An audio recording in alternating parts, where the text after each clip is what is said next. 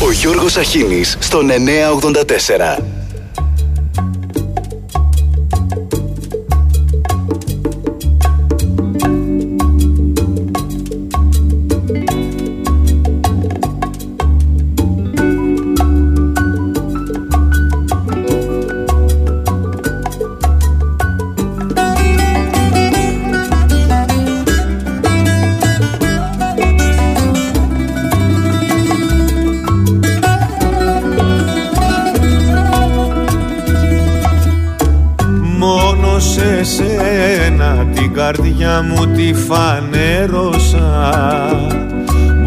Σε σένα. Κι όσα ταξίδια μου ματέωσα Με σένα θα τα κάνω μαζεμένα. Εδώ τα χρόνια καίγονται Σαν την αγάπη φλέγονται Σαν την αγάπη που για σένα τρέφω. Ποτέ βαθιά σου δίνομαι Ποτέ με καταστρέφω Όπως και να έχει Σε προσέχω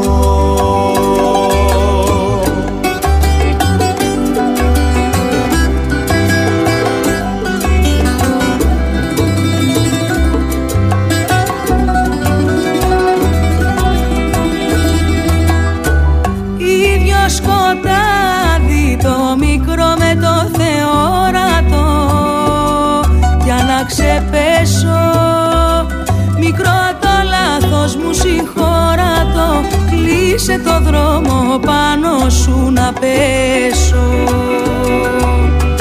Εδώ τα χρόνια καίγονται Σαν την αγάπη φλέγονται Σαν την αγάπη που για σένα τρέφω. Ποτέ βαθιά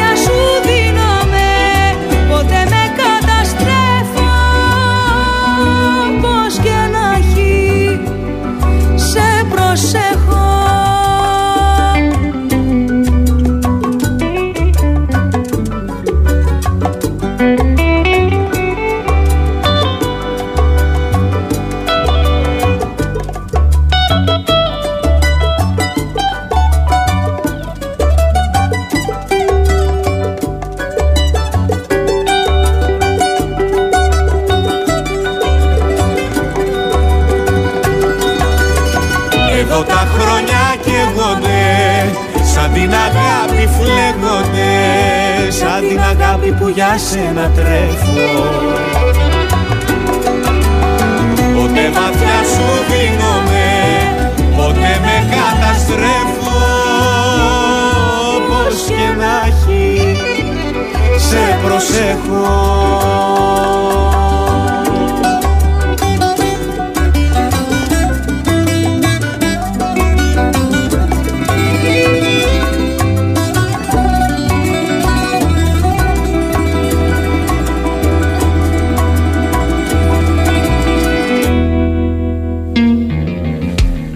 Καλημέρα, καλημέρα. Τρίτη 29 Μαρτίου. Είπαμε να ξεκινήσουμε λίγο πιο χαρούμενα.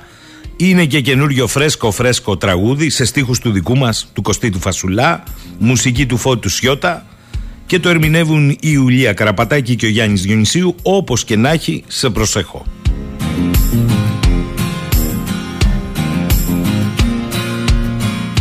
Στα επιμήθεια θα κλέψουμε σήμερα του φίλου μας του Κούλη το ποστάρισμα στον τοίχο του για αρχή. Το πρόστιμο που πληρώνεις για την αδιαφορία σου στα κοινά είναι ότι η τύχη σου καθορίζεται από ηλίθιους. Ο Πλάτωνας το έλεγε. Και πάμε τώρα στα βαθιά σιγά σιγά. Ξεκινάμε.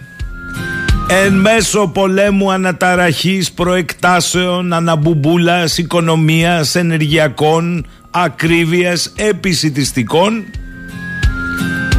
Οι γνωστοί άγνωστοι που λέγαμε κάποτε οι φίλοι μας καλέ οι Άγγλοι ξαναχτύπησαν. Φοβεροί και τρομεροί. Το Υπουργείο Άμυνας του Ηνωμένου Βασιλείου ανέρτησε ένα βίντεο το οποίο στη συνέχεια το κατέβασε αλλά πρόλαβαν και κάναν screenshot αφού έγινε του κουτρούλι ο γάμος. Ένα βίντεο με χώρες που καταδικάζουν την εισβολή της Ρωσίας στην Ουκρανία στο οποίο βίντεο απεικονίζεται η Κυπριακή Δημοκρατία τριχοτομημένη έχει ένα χάρτη δηλαδή που η Κύπρος είναι χωρίς τις κατεχόμενες από την Τουρκία περιοχές και τις περιοχές των Βρετανικών βάσεων.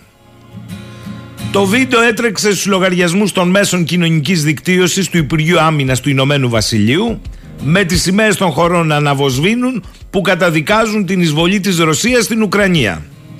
Εντούτοι στο βίντεο η εικόνα με το χάρτη της Κύπρου δεν είχε τα κατεχόμενα, άλλη εισβολή αυτή, νατοικής δύναμης, ειρηνοποιού, ούτε τις περιοχές των Βρετανικών βάσεων κατάλοιπο της Βρετανικής απεικιοκρατίας.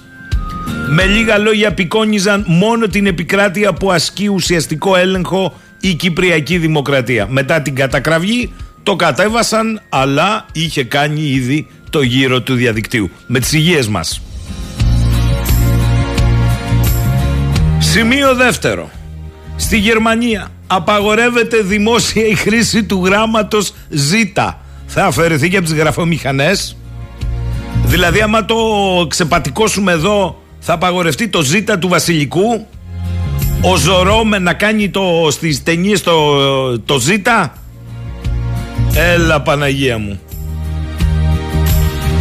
Πριν από 500 σχεδόν χρόνια ο Μακιαβέλη έγραψε πως δεν πρέπει ποτέ να ταπεινώνεις κάποιον αν δεν είσαι σίγουρος ότι μπορείς να τον τζακίσεις ή δώσ' του μία διαφυγή, κάπως έτσι. Ως φαίνεται Μακιαβέλη δεν διαβάζουν οι ηγέτες ούτε στη Ρωσία ούτε στη Δύση. Δεν εξηγείται όλη αυτή η αναμπουμπούλα. Ο ένας αποκολλεί τον άλλον χασάπι, ο άλλος λέει θα ρίξω πυρηνικά. Και μέσα σ' όλα ο συνήθις ύποπτος, ο επιτίδιος ουδέτερος, ο Ερντογάν που επιβεβαιώνει για μια ακόμη φορά την παραδοσιακή υπεροχή της τουρκικής διπλωματίας αρέσει δεν αρέσει που από την εποχή των Σουλτάνων θεωρείται πρότυπο και διδάσκεται στις ανάλογες σχολές.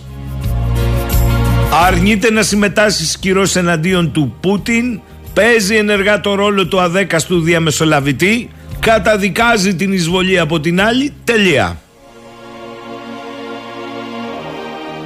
Θα μου πείτε τώρα τι ψάχνω εγώ. Κάνει μια υπέρβαση βέβαια, πρέπει να το πω. Ο ηγέτης της Τουρκίας που αποτελεί βασικό πυλώνα του ΝΑΤΟ τα βρίσκει τρόπο δεινά με τη Ρωσία που αν και το 10% του πληθυσμού της είναι μουσουλμάνοι εντούτοις στην περίπτωση της Ετσενίας αυτό δεν το θυμόντουσαν οι Ρώσοι όπως και στην Κρυμαία. Άλλο ο Ερντογάν μοιάζει να συμμερίζεται τη ρωσική εκδοχή περί νόμιμης προληπτικής αντίδρασης στον περιορισμό και την περικύκλωση της χώρας και τη δημιουργία μιας αντιρωσίας στα δυτικά της σύνορα με σκοπό τη μελλοντική εξαφάνιση της Ρωσίας. Και με βάση αυτό το αφήγημα οι Ρώσοι διαλύουν πόλεις και χωριά στην Ουκρανία. Το Μάρμαρο το πληρώνουν άμαχοι και έχουμε πρωτοφανείς προσφυγικές ροές. Βέβαια, Ανάλογη δράση είχαμε και στις δόξες του ΝΑΤΟ. Τότε που επί δυόμιση σχεδόν μήνες χωρίς έγκριση το ΙΕ βομβάρδιζαν ανηλαιώς στη Σερβία στη διάρκεια του πολέμου του Κωσοφοπεδίου, Ιράκ, Λιβύη, Αφγανιστάν. Πού θέλω να καταλήξω με όλα αυτά; Πάντα υπάρχουν πάνω, πάνω από μία αλήθειες. Το έργο το έχουμε δει πολλές φορές και φοβάμαι ότι θα το βλέπουμε διαρκώς αλλά εδώ έχουν εμφυλιοχωρήσει και τα παιχνιδάκια των πυρηνικών. Και έτσι ερχόμαστε στα λόγια του πάντα επίκαιρου Αϊστάιν για το με ποια όπλα θα διεξαχθεί ο τέταρτος παγκόσμιος πόλεμος αν προκάμουμε να έχουμε έστω και δέκα επιζώντες γιατί ικανοί είμαστε. Είπα για τον Ερντογάν, ε. Α, στην ΕΡΤ το έχουν πάρει πολύ σοβαρά πρωί-πρωί το ρόλο του Ερντογάν και κάνανε ολόκληρη ανάλυση για το τι τρώει ο Ερντογάν το βράδυ. Ναι, μα το Θεό αλήθεια σας λέω πρωί πρωί σήμερα. Δεν τους απασχολούσε ο ρόλος ούτε του επιτίδιου, ούτε του ενεργητικού ουδέτερου, ούτε του πονηρού διπλωμάτη. Απομονωμένο δεν τον είπαν. Μας είπαν όμως αναλυτικά τι τρώει το βράδυ. Βουβαλίσιο λέει, γιαούρτι και χουρμάδες. Μάλιστα η παρουσιάστρια Εμπέρδεψε τους χουρμάδες, γιατί ξέρει από αυτούς, λέει είναι από την Κρήτη, που τρώγαν χαρουπάλευρο. Ε, από τους χουρμάδες δεν γίνεται χαρουπάλευρο.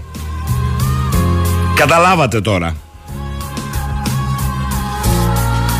Επισητιστική κρίση δεν θα έχουμε λέει το κυβερνητικό συμβούλιο που συνεδρίασε χθες. Έχουμε για την ώρα φωτιές τιμές. Ακριβέ μου άνιθε μου στείλατε φωτογραφία. Καλημέρα. Ένα ευρώ το ματσάκι. Έγασισε κύριε. Συνεχίζεται το ράλι στις τιμές των βασικών αγαθών. Αλλά τώρα το κράτος συγκεντρώνει δεδομένα για τα όσα συμβαίνουν στην ελληνική αγορά. Στα ράφια βέβαια και τα βασικά προϊόντα για τα περισσότερα ελληνικά νοικοκυριά, για να είμαστε δίκαιοι, είναι απλησίαστα. Μόνο τον άνηθο που μου στείλατε μέσα σε ένα μήνα αυξήθηκε κατά 78%. Καταλαβαίνετε τι γίνεται. Ακόμη και οι πιο φθηνές αλυσίδες σούπερ μάρκετ αν πάτε για άνηθο θα βρείτε το ματσάκι να κοστίζει 89 λεπτά. Πόσο έκανε ένα μήνα πριν ένα ματσάκι άνηθο 100 γραμμαρίων; Περίπου 0,50 λεπτά. Τι σημαίνει αυτό, σε ένα μήνα η τιμή του αυξήθηκε κατά 78% και έπεται συνέχεια των εκρηκτικών ανατιμήσεων. Για να δούμε τι θα δούμε.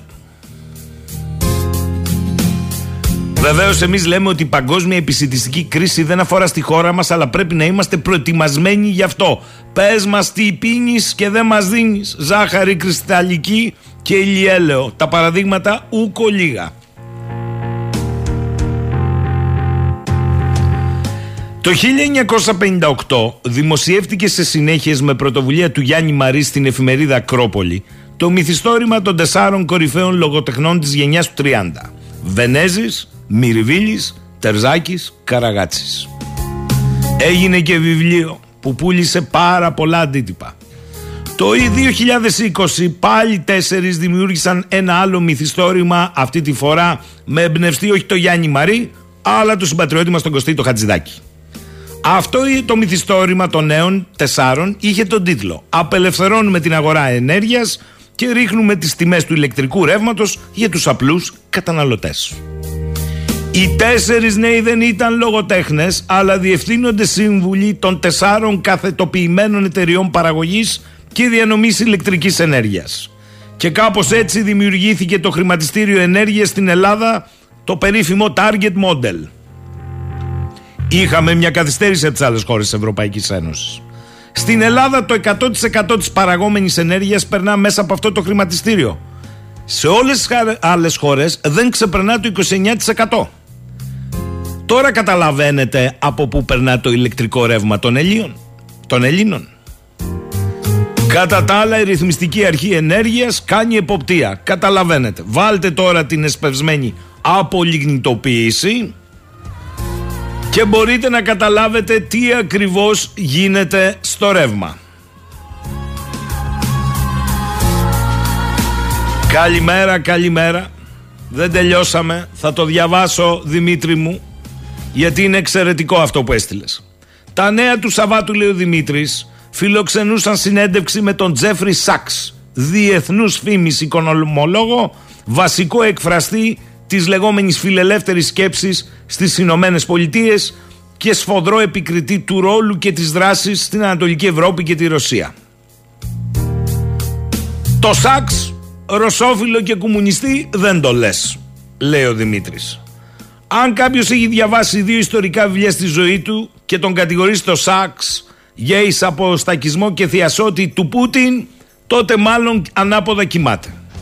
Εκτός, λέει ο Δημήτρης, αν είναι καθηγητής ιστορίας Έλληνας που φίτησε και στα Πανεπιστήμια των Ηνωμένων Πολιτειών. Διότι είναι γνήσιος συνεχιστής της πλάκας ο εν λόγω κύριος, για τον Καλύβα λέει, της ε, λογικής που κάναμε πλάκα στο σχολείο, αστυνόμος είναι όργανο, το μπουζούκι όργανο, αστυνόμος είναι μπουζούκι. Ανέπτυξε, λέει ο Δημήτρης, τον εξής συλλογισμό. Αφού οι καλλιτέχνες που μετέχουν σε αντιπολεμική συναυλία που θα πραγματοποιηθεί στην Αθήνα δεν παίρνουν ξεκάθαρη θέση απέναντι στη Ρωσία, συντάσσονται με το θήτη και όχι με το θύμα. Τότε και οι καλλιτέχνες που παίξαν στη Μυτιλίνη συντάσσονται με τους θήτες και όχι με τα θύματα. Η αλήθεια είναι, λέει ο Δημήτρης, ότι η παρέμβαση του κυρίου Καλήφα έχει παρελθόν. Αλλά το πιο ωραίο και το πιο καλό είναι το νέο άρθρο που ανέρτησε. Ούτε λίγο ούτε πολύ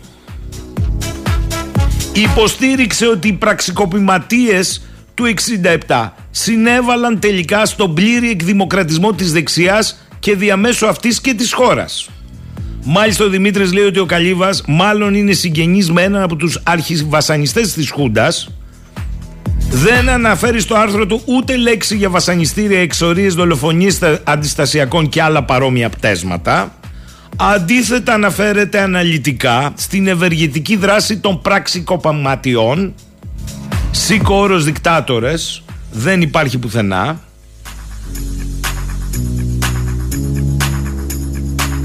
Και λέει ότι συνέβαλαν τελικά με έμεσο τρόπο στο ραγδαίο αξιακό και πολιτισμικό εξυγχρονισμό της χώρας. Μάλιστα, μάλιστα.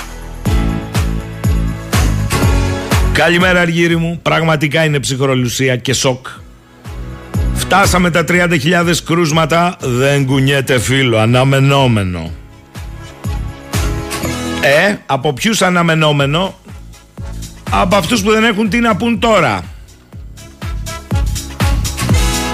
Για τους νεκρούς, τι να πούμε τώρα; Πάμε να περάσουμε τις 28.000 σταθερά έτσι όπως πάμε είμαστε 27.341 θάνατοι. Χθες ήταν 73 Δεν τρέχει κάστανο. Λοιπόν και έρχομαι σε εσάς τώρα. Παύλος καλημέρα. Σύμφωνα με την έκθεση του ΕΟΔΗ Μεταξύ των ασθενών που νοσηλεύονται διασωληνωμένοι 201 είναι ανεμβολιαστοί το 58,77 ή μερικώ εμβολιασμένοι και 141 το 41,23 είναι πλήρως. Το 5% που μας έλεγαν σιγά σιγά ανεβαίνει λέει ο Παύλος και έγινε 41. Το 59 περιλαμβάνει τους ανεμβολίαστους και αυτούς που έχουν κάνει μία ή δύο δόσεις. Άρα για πόσοι από τους διασωληνωμένους είναι ανεμβολίαστοι Ευτυχώς που τα εμβόλια είναι ασφαλή, καταλήγει ο Παύλος και αποτέλεσμα έχουν. Εξάλλου το λένε και οι ειδικοί. Μου θυμίζει τους 29 κατασκευαστές πλυντηρίων που συνιστούσαν skip. Γιάννης, καλημέρα από τη Ρόδο. Ούτε φορολογικές δηλώσεις δεν μπορούν να κάνουν. Ρώτα τους λογιστές να δεις τι γίνεται. Τα ακούσα από την Αγγελική. Ο Ζήσης, Γιώργο, οι 30 πόσες χώρες είναι του ΝΑΤΟ; Αυτοί οι πολιτισμένοι καλοί άνθρωποι λένε η τουρκική νατοική εισβολή στην Κύπρο είναι νόμιμη ειδική επιχείρηση και για την Ευρωπαϊκή Ένωση επίσημα δυσεπίλητο πρόβλημα; Μας κοροϊδεύουν; Όχι, οι Εγγλέζοι μας είπαν ποια είναι τα όρια της Κυπριακής Δημοκρατίας και την τριχοτόμησαν.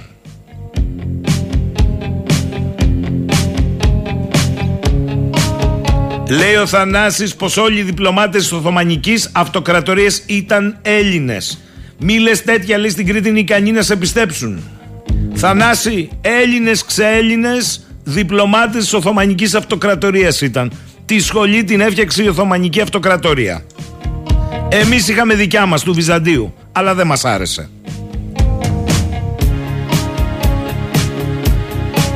Θα πούνε λένε τα βρυλίσια καμιά κουβέντα το ΝΑΤΟ για την κατοχή της μισής Κύπρου στον υπάλληλό τους Ερντογάν. Τώρα ποιος είναι υπάλληλος ποιου δεν ξέρω.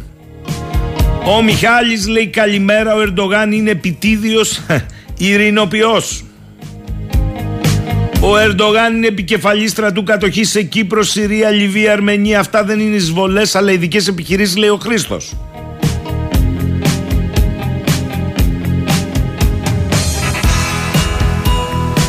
Δεν έχεις πάρει είδηση, Γιώργο, ότι θα μαλλιάσει η γλώσσα σου και για την ενέργεια, λέει Βάσο, όπως και για την πανδημία. Αλλά εδώ έχουμε.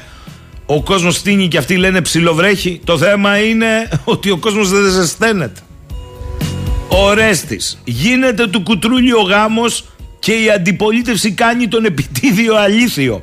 Ηλίθιο. Αν βρει κάποιος μισή πρόταση της αντιπολίτευσης να μας την πει, μιλάμε για κατάντια. Ο Ρέστη το άλλο με τον τοτό το ξέρεις. Άμα δεν το ξέρεις, περίμενα στο πει αντιπολίτευση. Σύσσωμη. Ο φίλος μου ο Κούλης του οποίου το επιμήθειο στην ανάρτηση επικαλεστήκαμε στην εισαγωγή της εκπομπής ήρθε με σχόλιο. Καλημέρα από τη Θεσσαλονίκη. Πέρα από τα βασικά αγαθά έχουν ανέβει και άλλα πράγματα όπως καλώδια ηλεκτρολογικά για κεραίες κουλουπού όπου φίλοι ηλεκτρολόγοι έκλεγαν τη μοίρα τους. Κατάληξη αυτών και με φόντο όλα τα υπόλοιπα που έχουν ανέβει κατακόρυφα σκεφτόταν ένας εξ αυτών ο Θωμάς να απολύσει και τους δύο βοηθούς του και να το γυρίσει σε οικογενειακή επιχείρηση. Καλή δύναμη σε όλους μας λέει ο Κούλης. Αχ βρε Κούλη. Έχεις δίκιο. Αυτά πάνε ντόμινο. Άντε βρε Νικόλα, πάμε με τραγούδι στο πρώτο διάλειμμα.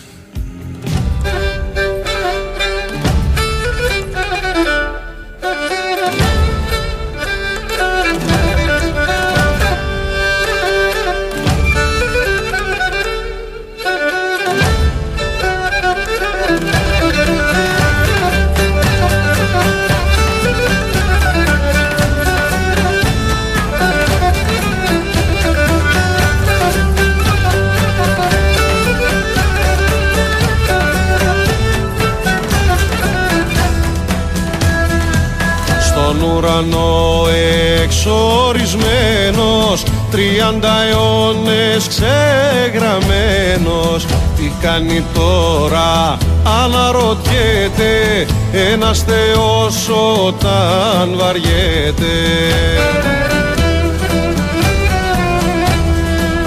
Τους δρόμους παίρνει νυχτωμένος Ξένιος παλιά και τώρα ξένος. Δεν έχει κεραυνό στο χέρι κι όλο γυρνάει στα ίδια μέρη. Βρίσκει χαμένους μηνοείτες και κάτι χούφτα κουρίτες για φίλους και γνωστούς ρωτάει μόνο για αγάπες δεν μιλάει είναι το μόνο που τον σώνει. Μια δοξαριά του ψαραντώνει. Είναι το μόνο που τον σώνει. Μια δοξαριά του ψαραντώνει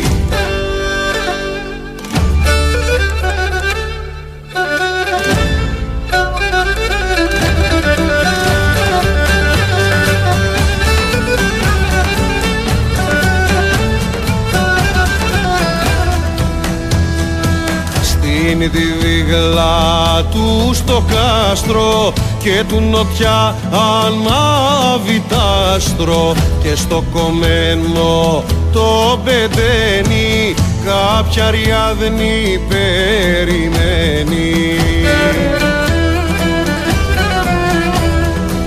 Λαχτάρισε να βγει στα όρη όπου περπάτησε αγόρι. εκεί που περνούσε τα μικρά πάνω στις μύδα στα μητάτα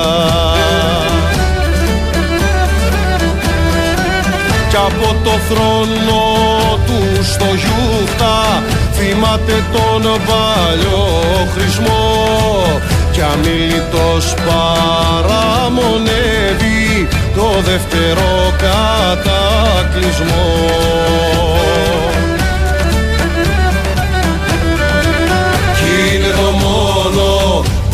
Τον σώνει μια δοξαριά του ψαραντώνει Κι είναι το μόνο που τον σώνει μια δοξαριά του ψαραντώνει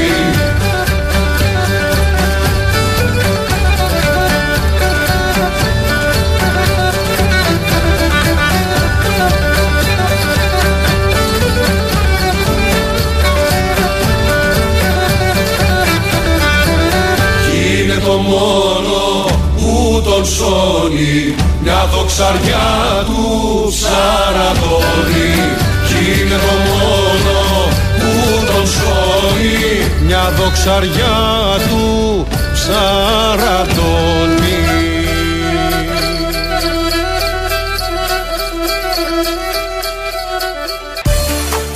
10 και 34. Ο φίλος μας ο Αργύρης μας στέλνει την καλημέρα του, ανταποδίδουμε και μας λέει το επιτελικό κράτος μας έχει σχέδιο. Πιάστε τα βουνά γιατί σωτηρία δεν υπάρχει. Ο Φώτης λέει καλημέρα στην Κρήτη. Αγαπητέ Γιώργο αλήθεια τόσο λοβοτομή μας έχουν κάνει και γίνεται της μπιπ γύρω μας και η αντίδρασή μας είναι αγανακτισμένα SMS και αναρτή στο TikTok να φάνε και κότες. Αλήθεια αν αρχίζαμε τα έργα. Αν για παράδειγμα λέγαμε ότι δύο μέρες δεν θα πάρουμε αυτοκίνητο ούτε για βόλτα. Να μείνουν ακούνητα σπίτι. Τι λες δεν θα ήταν κάτι που θα ταρακουνούσε τα νερά; Αν λέγαμε ότι κρέας για παράδειγμα μια εβδομάδα δεν θα φάμε. Τι λες το κοτόπουλο που πάνε να το φτάσουν ίδια τιμή με το μοσχάρι δεν θα άλλαζαν ρώτα. Δεν ξέρω τι ακριβώς να κάνουμε αλλά νησάφι πια θα απολαμβάνουμε το βιασμό μας γιατί δεν μπορούμε να τον αποφύγουμε. Αχ φώτη μου. Λοιπόν, κοιτάξτε τώρα. Θα πάμε πιο βαθιά. Θα ξεκινήσουμε με την Ουκρανία και τις προεκτάσεις όπως έχουμε πει πλέον έχει χαθεί κάθε ισορροπία. Δεν υπάρχει τίποτα. Μου στέλνετε εδώ για έναν Ιταλό δημοσιογράφο, φίλος ο Σάβας. Σάβα θα σου πω κάτι. Πάνε Ιταλοί, Άγγλοι, Έλληνες, Ρώσοι, Ουκρανοί, πάνε, πάνε. Ο καθένας με τη δική του εκδοχή. Εντάξει, η αλήθεια έχει χαθεί. Ξεχάστε το. Από τη στιγμή που συνέβη η εισβολή και έχουμε φτάσει 34 μέρες, δεν ξέρω κι εγώ, μπορεί να είναι και 35, μην ψάχνετε. Αντί να λειτουργεί με κάποιο τρόπο μια καταλλαγή να βγει από αυτό το φαύλο κύκλο ιστορία, Όλες οι πλευρές, θέλω να τα ακούσετε αυτό, όλες οι πλευρές, δεν ξέρω καμία, κάνουν ό,τι μπορούν να τιμοχλεύουν την κατάσταση προς το χειρότερο ακόμη περισσότερο. Και φυσικά ο Λύκος στην Αναμπουμπούλα χαίρεται. Ο Ερντογάν που λέμε, ο Ερντογάν κάνει τη δουλειά του παιδιά. Με συγχωρείτε πάρα πολύ. Το διαβατήριο το έχει πάρει και από τον Πούτιν και από τον Ζελένσκι και από τους δυτικούς Δύο καρπούζια σε μια μασχάλη χωράνε. Χωράνε άμα είσαι ο Ερντογάν. Καλημερίζω τον πρέσβη επιτιμή, τον κύριο Δημήτρη Καραϊτίδη, με τον οποίο ακριβώς αυτό το τοπίο, το αξεκαθάριστο και το μπερδεμένο αυτό δεν είναι κουβάρι απλά. Είναι κουβάρι που έχει κουβαριαστεί μέσα σε άλλα κουβάρια. Δεν μπορούμε να το ξετυλίξουμε και να το ξεμπλέξουμε. Μπορούμε να δούμε κάποιες πτυχές του όμως. Καλημέρα κύριε πρέσβη. Καλή σας μέρα αγαπητέ κύριε Σαχίνη. Λοιπόν, φαντάζομαι ότι μεγάλες περιπέτειες η ανθρωπότητα έχει ζήσει στο βάθος χρόνων. Τόσο περιπλεγμένη κατάσταση όμως στη σύγχρονη εποχή έχετε ξανασυναντήσει; Στη σύγχρονη εποχή θα σας έλεγα ότι όχι. Ασφαλώς έχουν προηγηθεί και άλλες κρίσεις σοβαρές, περίπλοκες, ε, με, με, με, με επιπτώσεις καθοριστικές αλλά ομολογώ ότι τέτοιας έντασης και τέτοιας επικινδυνότητας κρίση όχι δεν έχουμε δει τον τελευταίο καιρό δεν έχουμε δει τις τελευταίες δεκαετίες. Ε, και αυτό δείχνει ότι ε, η κρίση που είναι εν εξελίξη ε, είναι ένα θέμα ιδιαίτερα ανησυχητικό και ότι πρέπει να καταβληθεί κάθε δυνατή προσπάθεια από όλες τις πλευρές για να σταματήσουν οι εξωπραξίες και εν πάση περιπτώσει να επιτευχθεί μια συνεννόηση μεταξύ των άμεσα εμπλεκομένων πλευρών και των έμεσα ώστε ε, να σταματήσουν τα δεινά του συνεχιζόμενου πολέμου. Ε, κύριε Πρέσβη, φαντάζομαι ότι εδώ η ιδιοποιώς διαφορά είναι ότι ο, ο βασικός πρωταγωνιστής αυτής της κατάστασης είναι μια χώρα που είναι ταυτόχρονα και πυρηνική, όχι απλά δύναμη, υπερδύναμη. Και αυτό ε, στις παραμέτρους αλλάζει τα δεδομένα. Έτσι δεν είναι; Ασφαλώς και είναι έτσι. Είναι, ε, ε, ε, είναι μεγάλη, μεγάλης ισχύος πυρηνική δύναμη και αυτό πρέπει να λαμβάνεται σοβαρότατα υπόψη ε, στην αξιολόγηση της κατάστασης και στην, ε, και στην εκπόνηση ή την επινόηση τρόπων για την, ε, για το, για την πάυση των εχθροπαξιων Δεν απευθυνόμαστε σε μια μικρή χώρα που θα ήταν εύκολο να υποστεί επιρροές και να μεταβάλει τη στάση της. Μετα, απευθυνόμαστε στην στον δεύτερο μεγαλύτερο πυρηνικό πόλο του πλανήτη. Ε, πρέπει λοιπόν να λάβουμε υπόψη την ισχύ του, να λάβουμε υπόψη ε, την ιδιαιτερότητα που έχει ε, με επίγνωση της ισχύως αυτής και να επινοήσουμε τρόπους ώστε να υπάρξει δυνατότητα α, υποχώρησης ή εν πάση περιπτώσει αλλαγής της γραμμής προκειμένου να επιτευχθεί μια ειρήνευση. Επειδή λοιπόν υπάρχει αυτή η ιδιοποιώς διαφορά θέλω να σας ρωτήσω ε, έχοντας και την εμπειρία και πολύχρονων διαπραγματεύσεων λεπτών χειρισμών ακούω πολλούς που ορθά λένε ότι πολιτικά για να δούμε διέξοδο θα πρέπει να πούμε ότι στρατιωτικά ένθεν κακήθεν έχουμε έναν τύπης ας το πω έτσι τερματισμό ή μια κατάληξη στρατηγικά όμως εγώ θέλω να σας ρωτήσω ανάποδα με αυτή την ιδιοποιώ διαφορά διπλωματικά όσα έχουν συμβεί και συμβαίνουν και σήμερα στην Κωνσταντινούπολη διακρίνεται ότι οδηγούν σε μία αποκλιμάκωση ή ο καθένας βάζει ακόμη περισσότερο νερό στο μήλο του πολέμου; Για τον οποίο βεβαίως γνωρίζουμε ότι αυτός που τον ξεκίνησε είναι ο Πούτιν. Εντάξει. Δεν αλλά, υπάρχει καμία αμφιβολία, αυτό είναι σαφέστατο. Προφανώς. Αλλά το διευκρινίζω για να μην έχουν παρεξηγήσεις, γιατί εδώ ναι, ναι, ό,τι, λέμε, ό,τι λέμε, κύριε Καραϊτίδη μου, σήμερα στις μέρες μας, κινδυνεύουμε να γίνεται παρεξηγήσιμο. Αυτή είναι η αφετηρία. Αλλά εδώ που έχουμε φτάσει, το ερώτημά μου, νομίζω το αντιληφθήκατε, είναι αν βλέπετε διπλωματικά ότι οι κινήσεις είναι στην κατεύθυνση αποκλιμάκωσης ή αν βάζουν νερό περαιτέρω όξυνσης. Θα σας έλεγα ότι από τις χώρες οι οποίες έχουν αναλάβει σχετικές πρωτοβουλίες προκειμένου να τεθεί υπό έλεγχο η κρίση ή να οδηγηθεί σε μία α, ρύθμιση ε, υπάρχουν χώρες που όντως μπορεί να έχουν καλές προθέσεις. Παραδείγματος χάρη οι πρωτοβουλίες Μακρόν και δεν τον αναφέρω τυχαίο στον Μακρόν διότι είναι δύναμη σημαντική και στην γεωγραφική περιοχή που βρίσκεται η χώρα μας και εντός της Ευρωπαϊκής Ένωσης στην οποία ανήκουμε και διεθνώς οι πρωτοβουλίες λοιπόν Μακρόν νομίζω ότι είναι πρωτοβουλίες προς την ορθή κατεύθυνση. Πιθανώς να περίμενε κανείς ίσως μεγαλύτερη ε, ε, το, το, τολμηρότερη προσέγγιση στα θέματα εκ μέρους του αλλά καθώς δεν γνωρίζουμε ακριβώς με τι, τι ακριβώς τι, τι συζητείται στις επαφές του με τον Πούτιν ε, και mm. ποιος είναι ακριβώς ο τόνος των συνομιλιών. Μένω στο γεγονός ότι είναι ε, προσπάθειες που έχουν γίνει κατ' επανάληψη. Είναι προσπάθειες τις οποίες ο Γάλλος πρόεδρος εμφανίζει με άκρα προσοχή χωρίς να βιάζεται να ρίξει τον λίθο του αναθέματος εναντίον της Ρωσίας και χωρίς να κάνει βιαστικές, να κάνει ε, άμεσες ενοχοποιητικές κρίσεις για την ευθύνη της ρήξης. Πιστεύω λοιπόν ότι είναι προς τη σωστή κατεύθυνση, ίσως όμως δεν αρκούν. Έχουμε και άλλες πρωτοβουλίες όπως ήταν η πρωτοβουλία των, ε, του Ισραηλινού Πρωθυπουργού και αυτή έχει ένα ενδιαφέρον. Ε, και δεν πρέπει να υποτιμάμε καθόλου την ισχύ και την επιρροή της, της Ισραηλινής διπλωματίας ακόμα και προς την πλευρά της Ρωσίας. Ε, αναφέρω αυτές τις δύο που τις θεωρώ θετικές. Υπάρχει και, εδώ ερχόμαστε στο σοβαρό μας θέμα, η πρωτοβουλία της Τουρκίας.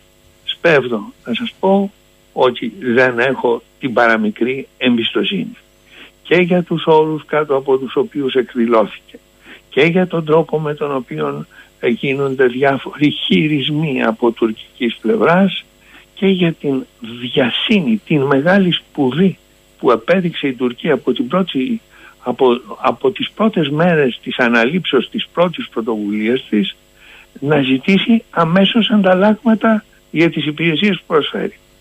Γνωρίζοντας πώς συμπεριφέρεται η Τουρκία γνωρίζοντας πόσο ιδιωτελή είναι τα κινητά της και πόσο α, θα σας έλεγα α, ανέσχυντη, ανέσχυντη η απέτησή της για ανταλλάγματα σε κάθε κίνηση που κάνει πιστεύω ότι είναι μια δραστηριότητα που αν μεν πετύχει θα τις αναγνωρίσουμε ότι είχε ένα αποτέλεσμα, αλλά που πάντως γίνεται με υστεροβουλία.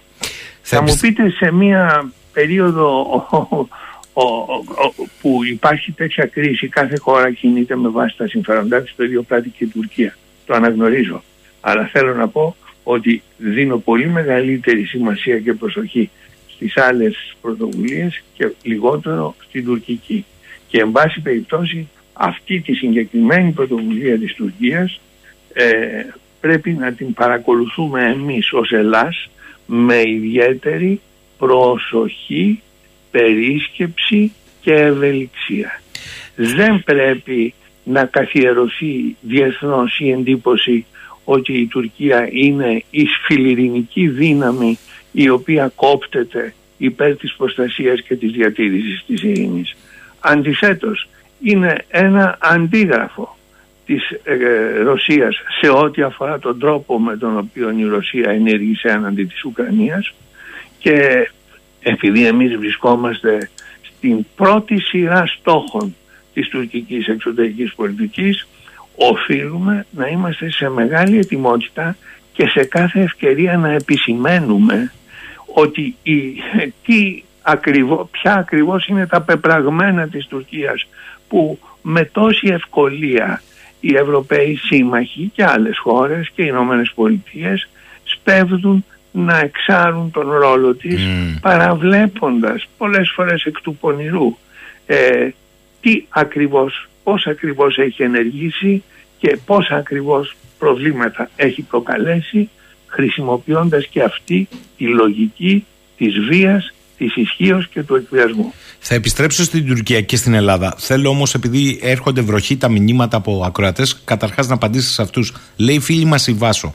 Καλημερίζω τον κύριο Πρέσβη. Έχω μία απορία. Εκτιμά ότι θέλουν πραγματικά οι μεγάλοι παίκτες να σταματήσει τώρα αυτή η κατάσταση ή περιμένει κάθε πλευρά και δεν εξαιρώ τις Ηνωμένες Πολιτείες που είναι ένας από τους πρωταγωνιστές των εξελίξεων παγκόσμια να επωφεληθούν στο έπακρο διότι εγώ το μόνο που βλέπω ότι αυτοί που καίγονται φυσικό και επόμενο να σταματήσει ο πόλεμος είναι οι Ουκρανοί πολίτες τους υπόλοιπους πώς τους βλέπει ο κύριος Πρέσβης; Τους ισχυρούς mm. αντιπάλους δηλαδή τις Ηνωμένες Πολιτείες από τη μία πλευρά και την Ρωσία από την άλλη διότι στην πραγματικότητα η, η, αντιπαράθεση γίνεται μεταξύ αυτών των δύο πόλων. Η, η Ουκρανία ε, ε, είχε την ατυχία να αποτελεί το πεδίο σύγκρουσης. Είναι η σκακέρα επί της οποίας συγκρούονται δύο μεγάλοι σκακιστές, οι δύο μεγάλοι πόλοι, οι Ηνωμένες Πολιτείες και η Ρωσία. Ε, λοιπόν, δεν υπάρχει αμφιβολία και κατανοώ την ερώτηση της ε, αγαπητής ακροάτριας ότι πράγματι και οι δύο πλευρές αποκομίζουν, έχουν σκοπό να αποκομίσουν ωφέλη. Η μεν ρωσική πλευρά ε, με την τεράστια επιχείρηση που ανέλαβε αντιλαμβανόμαστε ότι θέλει να θέσει υπό τον πλήρη έλεγχό της την Ουκρανία. Τώρα τι μορφή θα έχει ο έλεγχος αυτός, αν θα συνεπάγεται την διχοτόμηση, την ανεξαρτησία κάποιων περιοχών, την διαρκή ή μη παρουσία ρωσικών στρατευμάτων, δεν το ξέρουμε, διότι ο Πούτιν δεν το έχει διευκρινίσει αυτό. Έχει θέσει κάποιους στόχους με έναν πολύ γενικό τρόπο που δεν επιτρέπει την εξειδίκευση της πρόβλεψης. Οι δε Ηνωμένες Πολιτείες, θα σας έλεγα κύριε Σαχίνη, ότι μέχρι στιγμής έχουν επιτύχει ένα, μια πολύ μεγάλη επιτυχία στον διπλωματικό τομέα. Μια επιτυχία που θα σας έλεγα ότι αγγίζει τα όρια του πε, ε, περηφανού θριάμβου. Γιατί; Αποφάσισαν να ε, ε, με, τον όλο χειρισμό που γίνεται από δική τους πλευράς ενοχοποίησαν στον μέγιστο δυνατό βαθμό την Ρωσία την οποία εμφανίζουν ως πηγή του κακού και όντως είναι με τον τρόπο με τον οποίο ενήργησε κατάφεραν να ζωογονήσουν επέτυχαν να ζωογονήσουν τον ΝΑΤΟ συνασπίζοντας τα μέλη του ε, και εξασφαλίζοντας την ομόφυνη ε, στήριξη των διακηρύξεων του ΝΑΤΟ και ξέρουμε ότι το ΝΑΤΟ καθοδηγείται από τις Ηνωμένες Πολιτείες επέτυχαν την πλήρη εναρμόνιση και ταύτιση της Ευρώπης με τις κυρώσεις που η Αμερική αποφάσισε και εν συνεχεία η Ευρώπη υιοθέτησε πισίνια και με ελάχιστες συζητήσεις για να μην δυσαρεστηθεί και ο, το, το κέντρο αποφάσεων. Και εκτίθεται τώρα η Ευρώπη σε, ε, σε, σε συνέπειες και επιπτώσεις κυρώσεων που είναι πάρα πολύ σοβαρές για την οικονομία της και θα έχουν και μεγάλη διάρκεια αλλά η Αμερική δεν υφίσταται καμία ζημία από όλη αυτή την κρίση. Mm. Μόνον ωφέλει αντί. Πάμε... το ΝΑΤΟ, ε, ε, ήλεγξε την Ευρωπαϊκή Ένωση, επέβαλε κυρώσεις της δικής της εμπνεύσεως ε, οι, οι, οι συνέπειες των οποίων δεν θα βαρύνουν σε τίποτα την Αμερική. Άρα σε αυτό το τομέα θα σας έλεγα ότι όντως η Αμερική απεκόμισε ωφέλη. Σαφές. Ε, πάω σε δύο ακόμη ερωτήματα πολύ γρήγορα να απαντήσω αν μπορείτε ε, παρακαλώ πολύ από ακροατές. Λέει ο φίλος μας ο Αντώνης, ο οποίος είναι και ένας εξαιρετικός νέος επιστήμονας στον χώρο των γεωπολιτικών. Παρακαλώ ναι. πολύ, ρωτήστε τον κύριο Πρεσβευτή σχετικά με τη χθεσινή άνευ προηγουμένου ε, σύνοδο που τέσσερα αραβικά κράτη, Αίγυπτος, Ηνωμένα Αραβικά Εμμυράτα, Μπαχρέιν, Μαρόκο, βρέθηκαν στο Ισραήλ και συνέπραξαν με Ηνωμένες Πολιτείες και Ισραήλ. Αυτό αλλάζει την ισορροπία στη Μέση Ανατολή απόντων Σαουδικής Αραβίας και Ορδανίας μπορεί να έχει κάποιες επιπτώσεις.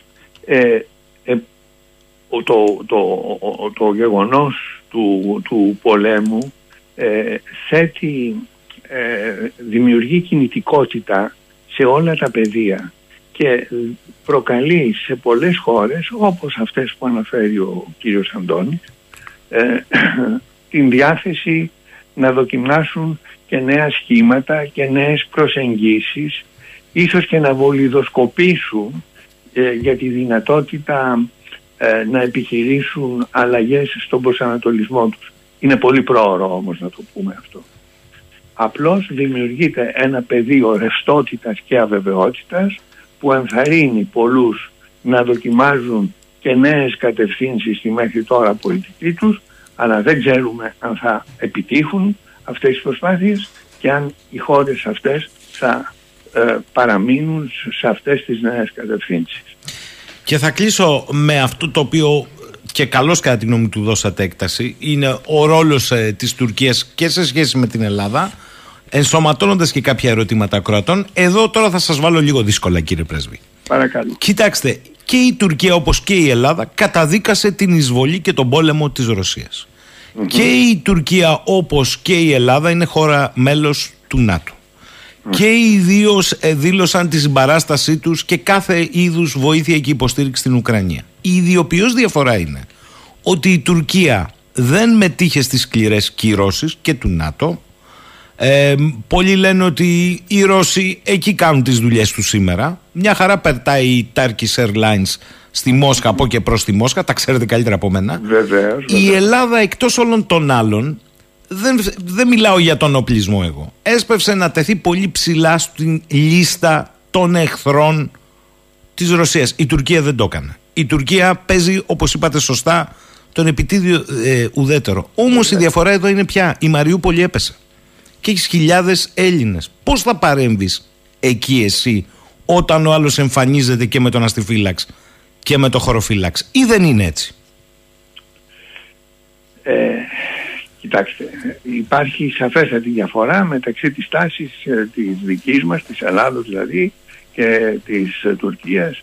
Η Τουρκία κινήθηκε, το είπατε, δεν χρειάζεται να το αναλύσω, με τον γνωστό υπολογισμένο, προμελετημένο και επιδέξιο τρόπο του ακροβατικού, της ακροβατικής ταλάντωσης μεταξύ και της Ρωσίας και της Αμερικής φροντίζοντας να διατηρεί και με τις δύο καλές σχέσεις. Πρέπει να τις αναγνωρίσουμε και το σημειώνω αυτό ότι έχει πετύχει στο ρόλο αυτό, έχει, έχει βελτιώσει την εικόνα της, έχει αναβαθμίσει την εκτίμηση που οι άλλες χώρες έστω και με επιφυλάξεις τρέφουν για την διεθνή της θέση και διεκδικεί ε, να αναγνωριστεί ως περιφερειακή δύναμη, ως παγκόσμιας εμβέλειας παίκτης.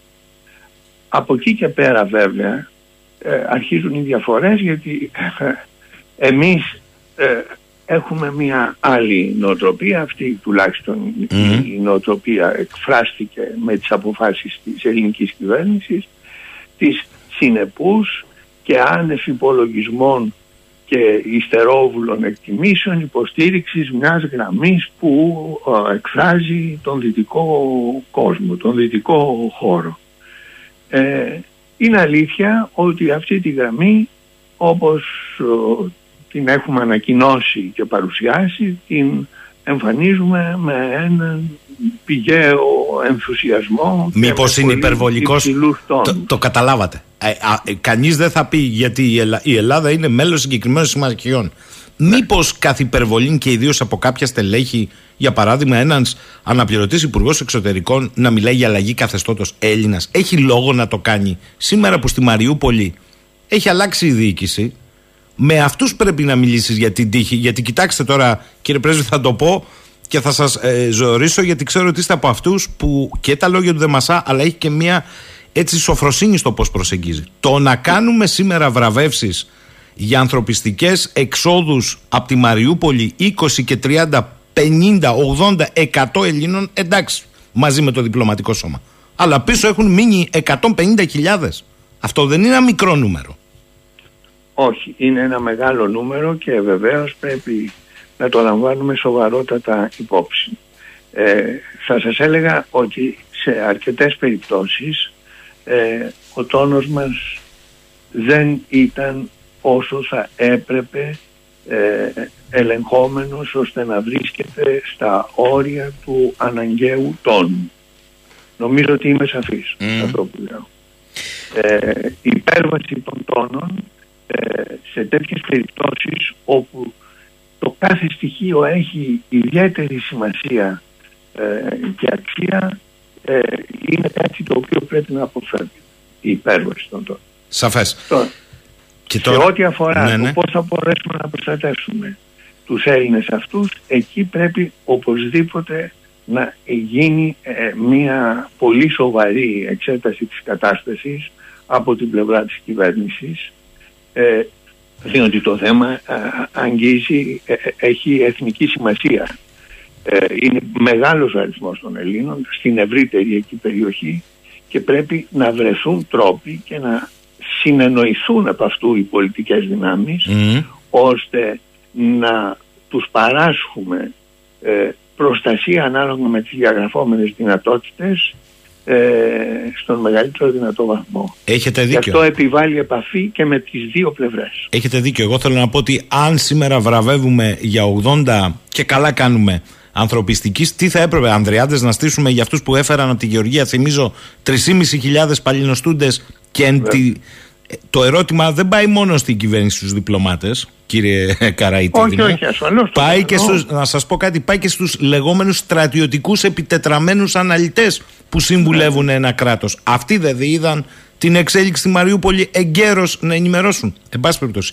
Θα κλείσω με το εξής πονηρό ερώτημα. Και εδώ επικαλούμε ε, τη γνώση σας σε επίπεδο διεθνών σχέσεων και διαπραγματεύσεων έχετε χειριστεί δύσκολα πράγματα. Κοιτάξτε, κάνω μια υπόθεση εργασίας. Όλοι σενάρια κάνουν. Μετά από 10 μέρες σταματάει ο πόλεμος και επέρχεται μία συμφωνία. Όποιας μορφής κατά το μάλλον ήτον θα έχει και έναν μένει το σχήμα να δούμε ακροτηριασμό τμήματος Ουκρανίας ως φαίνεται εάν αυτή η συμφωνία έχει γίνει με τη σφραγίδα της Τουρκίας αναρωτιέμαι τον πονηρό επιτίδιο δέντρο. Δεν θα βγει αύριο η Τουρκία να πει: Παιδιά, μια χαρά δεν τα κατάφερα. Γιατί λοιπόν με εγκαλείτε και για την Κύπρο που είμαι και εγγυητής; Δεν πάμε σε μια ανάλογη συμφωνία. Βεβαίως και θα το πει. Συμφωνώ απολύτως, κύριε Σαχίνη, με την, ε, με, την σκέψη αυτή. Ε, με το ερώτημα αυτό. Βεβαίως και θα το πει. Η, η, η λογική της η, η, η, γραμμή που μέχρι τώρα ακολουθεί και πριν από την κρίση και κατά τη διάρκεια της κρίσης προειδεάζουν ακριβώς για τέτοιου είδους ισχυρισμούς. Σας α, θυμίζω ότι ε, μετά την πρώτη της πρωτοβουλίας, την πρώτη επαφή που είχε ο, ο κ. Σωτογάν με τον Αμερικανό τι του είπε, δεν πρέπει τώρα με βάση του πολύ επικοδομητικού ρόλου που η χώρα μου διαδραματίζει για την ειρήνευση στην Ουκρανία να μας δώσετε τα F-35 ή να μας χορηγήσετε χωρίς καθυστερήσεις τα F-16 που ζητάμε. Και αμέσως η σκέψη της πήγε στα, στα ανταλλάγματα και δεδομένου ότι στη συγκεκριμένη περίπτωση η Ρωσία κινήθηκε με το δόγμα, με το απροκάλυπτο δόγμα της ισχύως και του ε, επεκτατισμού παραβιάζοντας τα σύνορα, το ίδιο ακριβώς ε, αυτό ακριβώς θα εμπνεύσει και την Τουρκία που ήδη το είχε επιχειρήσει πριν από τη Ρωσία στην Κύπρο το 1974 και που απειλεί να το πραγματοποιήσει και σε εμάς με εξευτελιστικές δηλώσεις του τύπου θα σας ρίξουμε στη θάλασσα ή θα το μετανιώσετε αν τυχόν συνεχίσετε να αρνείστε την αναγνώριση της γαλάζιας πατρίδας. Άρα κύριε Πρέσβη λέτε ότι ναι. εμείς ναι μεν το τι συμβαίνει με επίκεντρο την Ουκρανία δεν πρέπει ανα πάσα στιγμή να ξεχνάμε να υποδεικνύουμε το ρόλο της Τουρκίας γιατί στην Ελλάδα λέμε έλα μωρέ τώρα στο δευτερεύον θέμα το πώς κινείται η Τουρκία την Ουκρανία δεν είναι έτσι. Όχι δεν είναι, δεν είναι έτσι. καθόλου δεν είναι έτσι και θεωρώ ότι από την πρώτη στιγμή έπρεπε να γίνεται αυτό και πρέπει σε κάθε ευκαιρία να το αναφέρουμε να το μνημονεύουμε αυτό. Δεν έχει νόημα η αποσιώπηση. Τι νόημα έχει αποσιώπηση; Να μην ερεθίζεται η Τουρκία; Μα η Τουρκία αν δεν θέλει να ερεθίζεται δεν πρέπει και να μας ερεθίσει. Εάν ακολουθεί και το τονίζει αυτό ακόμα και στις παραμονές συνάντησης των δύο, του Πρωθυπουργού με τον Ερδογάν. αν ε, τονίζει ότι εμείς δεν αλλάξουμε σε τίποτα την πολιτική μας απλώς δεχόμαστε τη, με ευχαρίστηση τις επαφές με την ελληνική πλευρά για να έχουμε ένα καλό κλίμα. Μα πώς θα υπάρξει το καλό κλίμα χωρίς να αλλάξουν σε τίποτα την πολιτική τους; Και πώς θα θεμελιωθεί ένα τέτοιο κλίμα όταν από την επομένη της συνάντησης σε τόσο υψηλό επίπεδο ε, πραγματοποιούσαν ενισχυμένες βραδινές παραβιάσεις του εναέριου χώρου.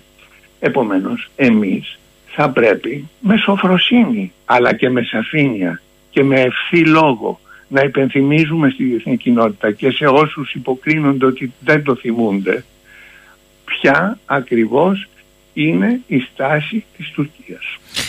Κύριε Πρέσβη, θέλω να σας ευχαριστήσω. Σήμερα ξεκινήσαμε την εκπομπή με το ατόπιμα της γνωστής ε, πάγιας εξωτερικής πολιτικής του Ηνωμένου Βασιλείου. Δημοσίευσε χάρτη χθες διαδραστικό ναι. που αναβοσβήναν οι σημαίες των χωρών που έχουν καταδικάσει την εισβολή στην Ουκρανία και την Κύπρο την τριχοτόμησε. Μάλιστα. Έτσι. Για να μην ξεχνιόμαστε. Έσπευσαν, πιθανώς να σας είναι ήδη γνωστό, έσπευσαν η, η, η, έσπευσε η τουρκική πλευρά να δηλώσει ότι αυτό δείχνει ότι η Βρετανία Μάλιστα. αναγνωρίζει τις Μάλιστα. πραγματικότητες που έχουν δημιουργηθεί στο νησί. Σιγά που θα τα αφήνα. Ευχαριστώ πολύ κύριε Πρέσβη, να είστε καλά. Καλημέρα σας. Ευχαριστώ και εγώ κύριε Σαχίνη. Πάντα η συζήτηση με εσά έχει ιδιαίτερο ενδιαφέρον. Να είστε καλά. Ε, μαζί σας η συζήτηση έχει ενδιαφέρον εξαιτίας εμπειρίας κρίσιμων καταστάσεων. Καλημέρα σας. 11 και 8. Μου λέει ο φίλος μου ο Μιχάλης, η Τουρκία γνωρίζει ότι αν γίνει κρίση στη Μέση Ανατολή Ιράν, αρχίσαν τα σενάρια για μεγάλο προσφυγικό. Προσέξτε πώς έρχονται, θα το πω μετά. Θα έρθει σε επιλογή η Δύση, η Τουρκία ή μαζί με τις αντιδολαριακές χώρες. Πω, πω, νέα διάσταση. Δολάριο κόντρα δολάριο. Μιχάλη μου. Λοιπόν, κοιτάξτε με το Ιράν, τσούκου τσούκου αρχίζει και παίζει το πραγματάκι, να το έχετε υπόψη σας. Διότι τώρα δημοσιεύτηκε μια μελέτη που λέει προσφυγικές κρίσεις ε, πριν μερικά χρόνια ή τώρα με την Ουκρανία δεν έχετε δει τίποτα μπροστά σε αυτό που έρχεται είναι προσφυγικό ρεύμα από το Ιράν διότι κάποια στιγμή θα πεθάνει ο Χαμενεή, ο θρησκευτικός ηγέτης, και έχεις σμπρώξει για πρόεδρο αυτόν που θέλει μετά στη θέση του θρησκευτικό ηγέτη και αυτό θα δημιουργήσει εσωτερική ανομαλία και δηλαδή σιγά σιγά φτιάχνετε το κλίμα. Ε, περιμένετε και θα το δείτε μπροστά σας σε ένα-δύο χρόνια, να μην πω και νωρίτερα. Ο Χρήστος μου λέει τι περίμενες από την Αγγλία; Αυτή που χτύπησε η μικροσκοπική Ισλανδία τρεις φορές δεκαετία του 70 για την ΑΟΣ να της πάρει το μοναδικό της πόρο τα ψάρια με την εισβολή στην Ιρλανδία και τη ματωμένη Κυριακή. Τι περίμενες να πει για την Κύπρο; Εγώ δεν περίμενα. Είπα ότι είναι οι γνωστοί άγνωστοι, έτσι τους αποκάλεσα. Το θέμα είναι ότι όταν έκανε ό,τι έκανε το Υπουργείο Άμυνας, τριχοτομώντας την Κυπριακή Δημοκρατία και δίνοντας μόνο την έκταση που ελέγχει η Κυπριακή Δημοκρατία για την κατεχόμενη κουβέντα και για τις Βρετανικές βάσεις, ε, στο καπάκι βγήκε η Τουρκία και είπε ότι να πώς αποδέχεται την πραγματικότητα αυτή ε, η μία από τις τρεις εγγυήτριες ε, δυνάμεις ε, ματωμένη Κυριακή ε, τι μου θύμισες Νίκο τι, ποιοι, για, για ακούστε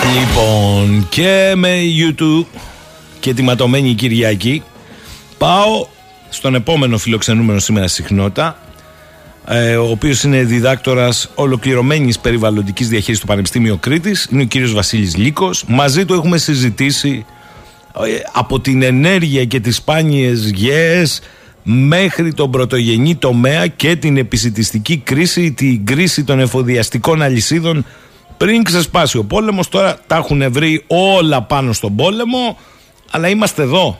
Είμαστε εδώ. Διότι δεν ξέρω εγώ τι λένε για τις επάρκειες. Οι τιμές ε, είναι στα ύψη και γενικώς η κατάσταση περιπλέκεται παγκοσμίως. Σήμερα άκουσα εκπρόσωπο κτηνοτρόφων από το Ρέθυμνο στη δημόσια τηλεόραση να λέει καλαμπόκι τέλος.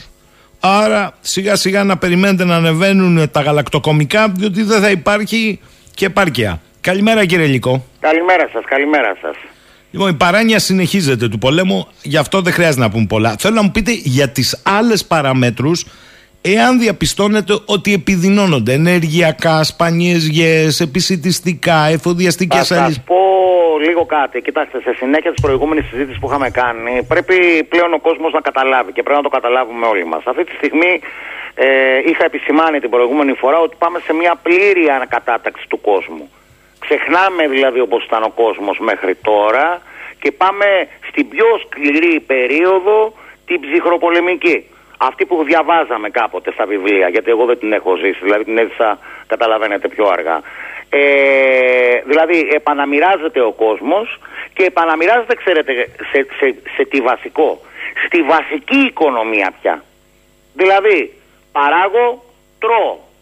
Παράγω, τρώω, πλουτίζω. Σίγουρα υπάρχουν πάλι ολιγάρχες. Επανερχόμαστε πάλι στα ορυκτά καύσιμα. Δηλαδή ακούω για ανανεώσιμες πηγές ενέργειας και τα λοιπά και ειλικρινά σας μιλάω μερικές φορές ε, γελάω. Όχι ότι δεν το θέλω, το θέλω. Αλλά έγινε με λάθος τρόπο την τελευταία 10 ετία, 15 ετία και να τώρα τα αποτελέσματα. Εγώ θα σας πω μόνο το εξής. Ξέρετε πόσο ο, ο Πούτιν πόσο έδινε γύρω στα 7,5 εκατομμύρια βαρέλια ε, αργού αν δεν κάνω λάθος. Λοιπόν και του το κόψανε τώρα και έχει πάει στα 2,5. Ε, του κόψανε 2,5 εκατομμύρια βαρέλια. Εντάξει. Ναι, αλλά ο Πούτιν στον προπολογισμό του είχε πει ότι εγώ τα πουλάω με 65 δολάρια το βαρέλι. Και τώρα το βαρέλι έχει πάρει 139, έχει πάει 120, έχει πάει 100. Τώρα δεν Αν θέλει κάνετε από. τον πολλαπλασιασμό, θα δείτε ότι κερδισμένος είναι ο Πούτιν. Τώρα δεν θέλει από 31 Μαρτίου ούτε δολάριο. Σε ρούβλια λέει τέλο να μας το Ακριβώς, κόψει. ακριβώς. ε, ρε που φτάσαμε. Ε, Το καταλαβαίνετε. Δηλαδή, ποιος είναι ο κερδισμένος. Και ξέρετε και κάτι άλλο. Όσο παρατείνεται ο πόλεμος, τόσο οι δυτικοί θα πυροβολούν τα πόδια τους προ εξαρχώσει της Ευρώπης.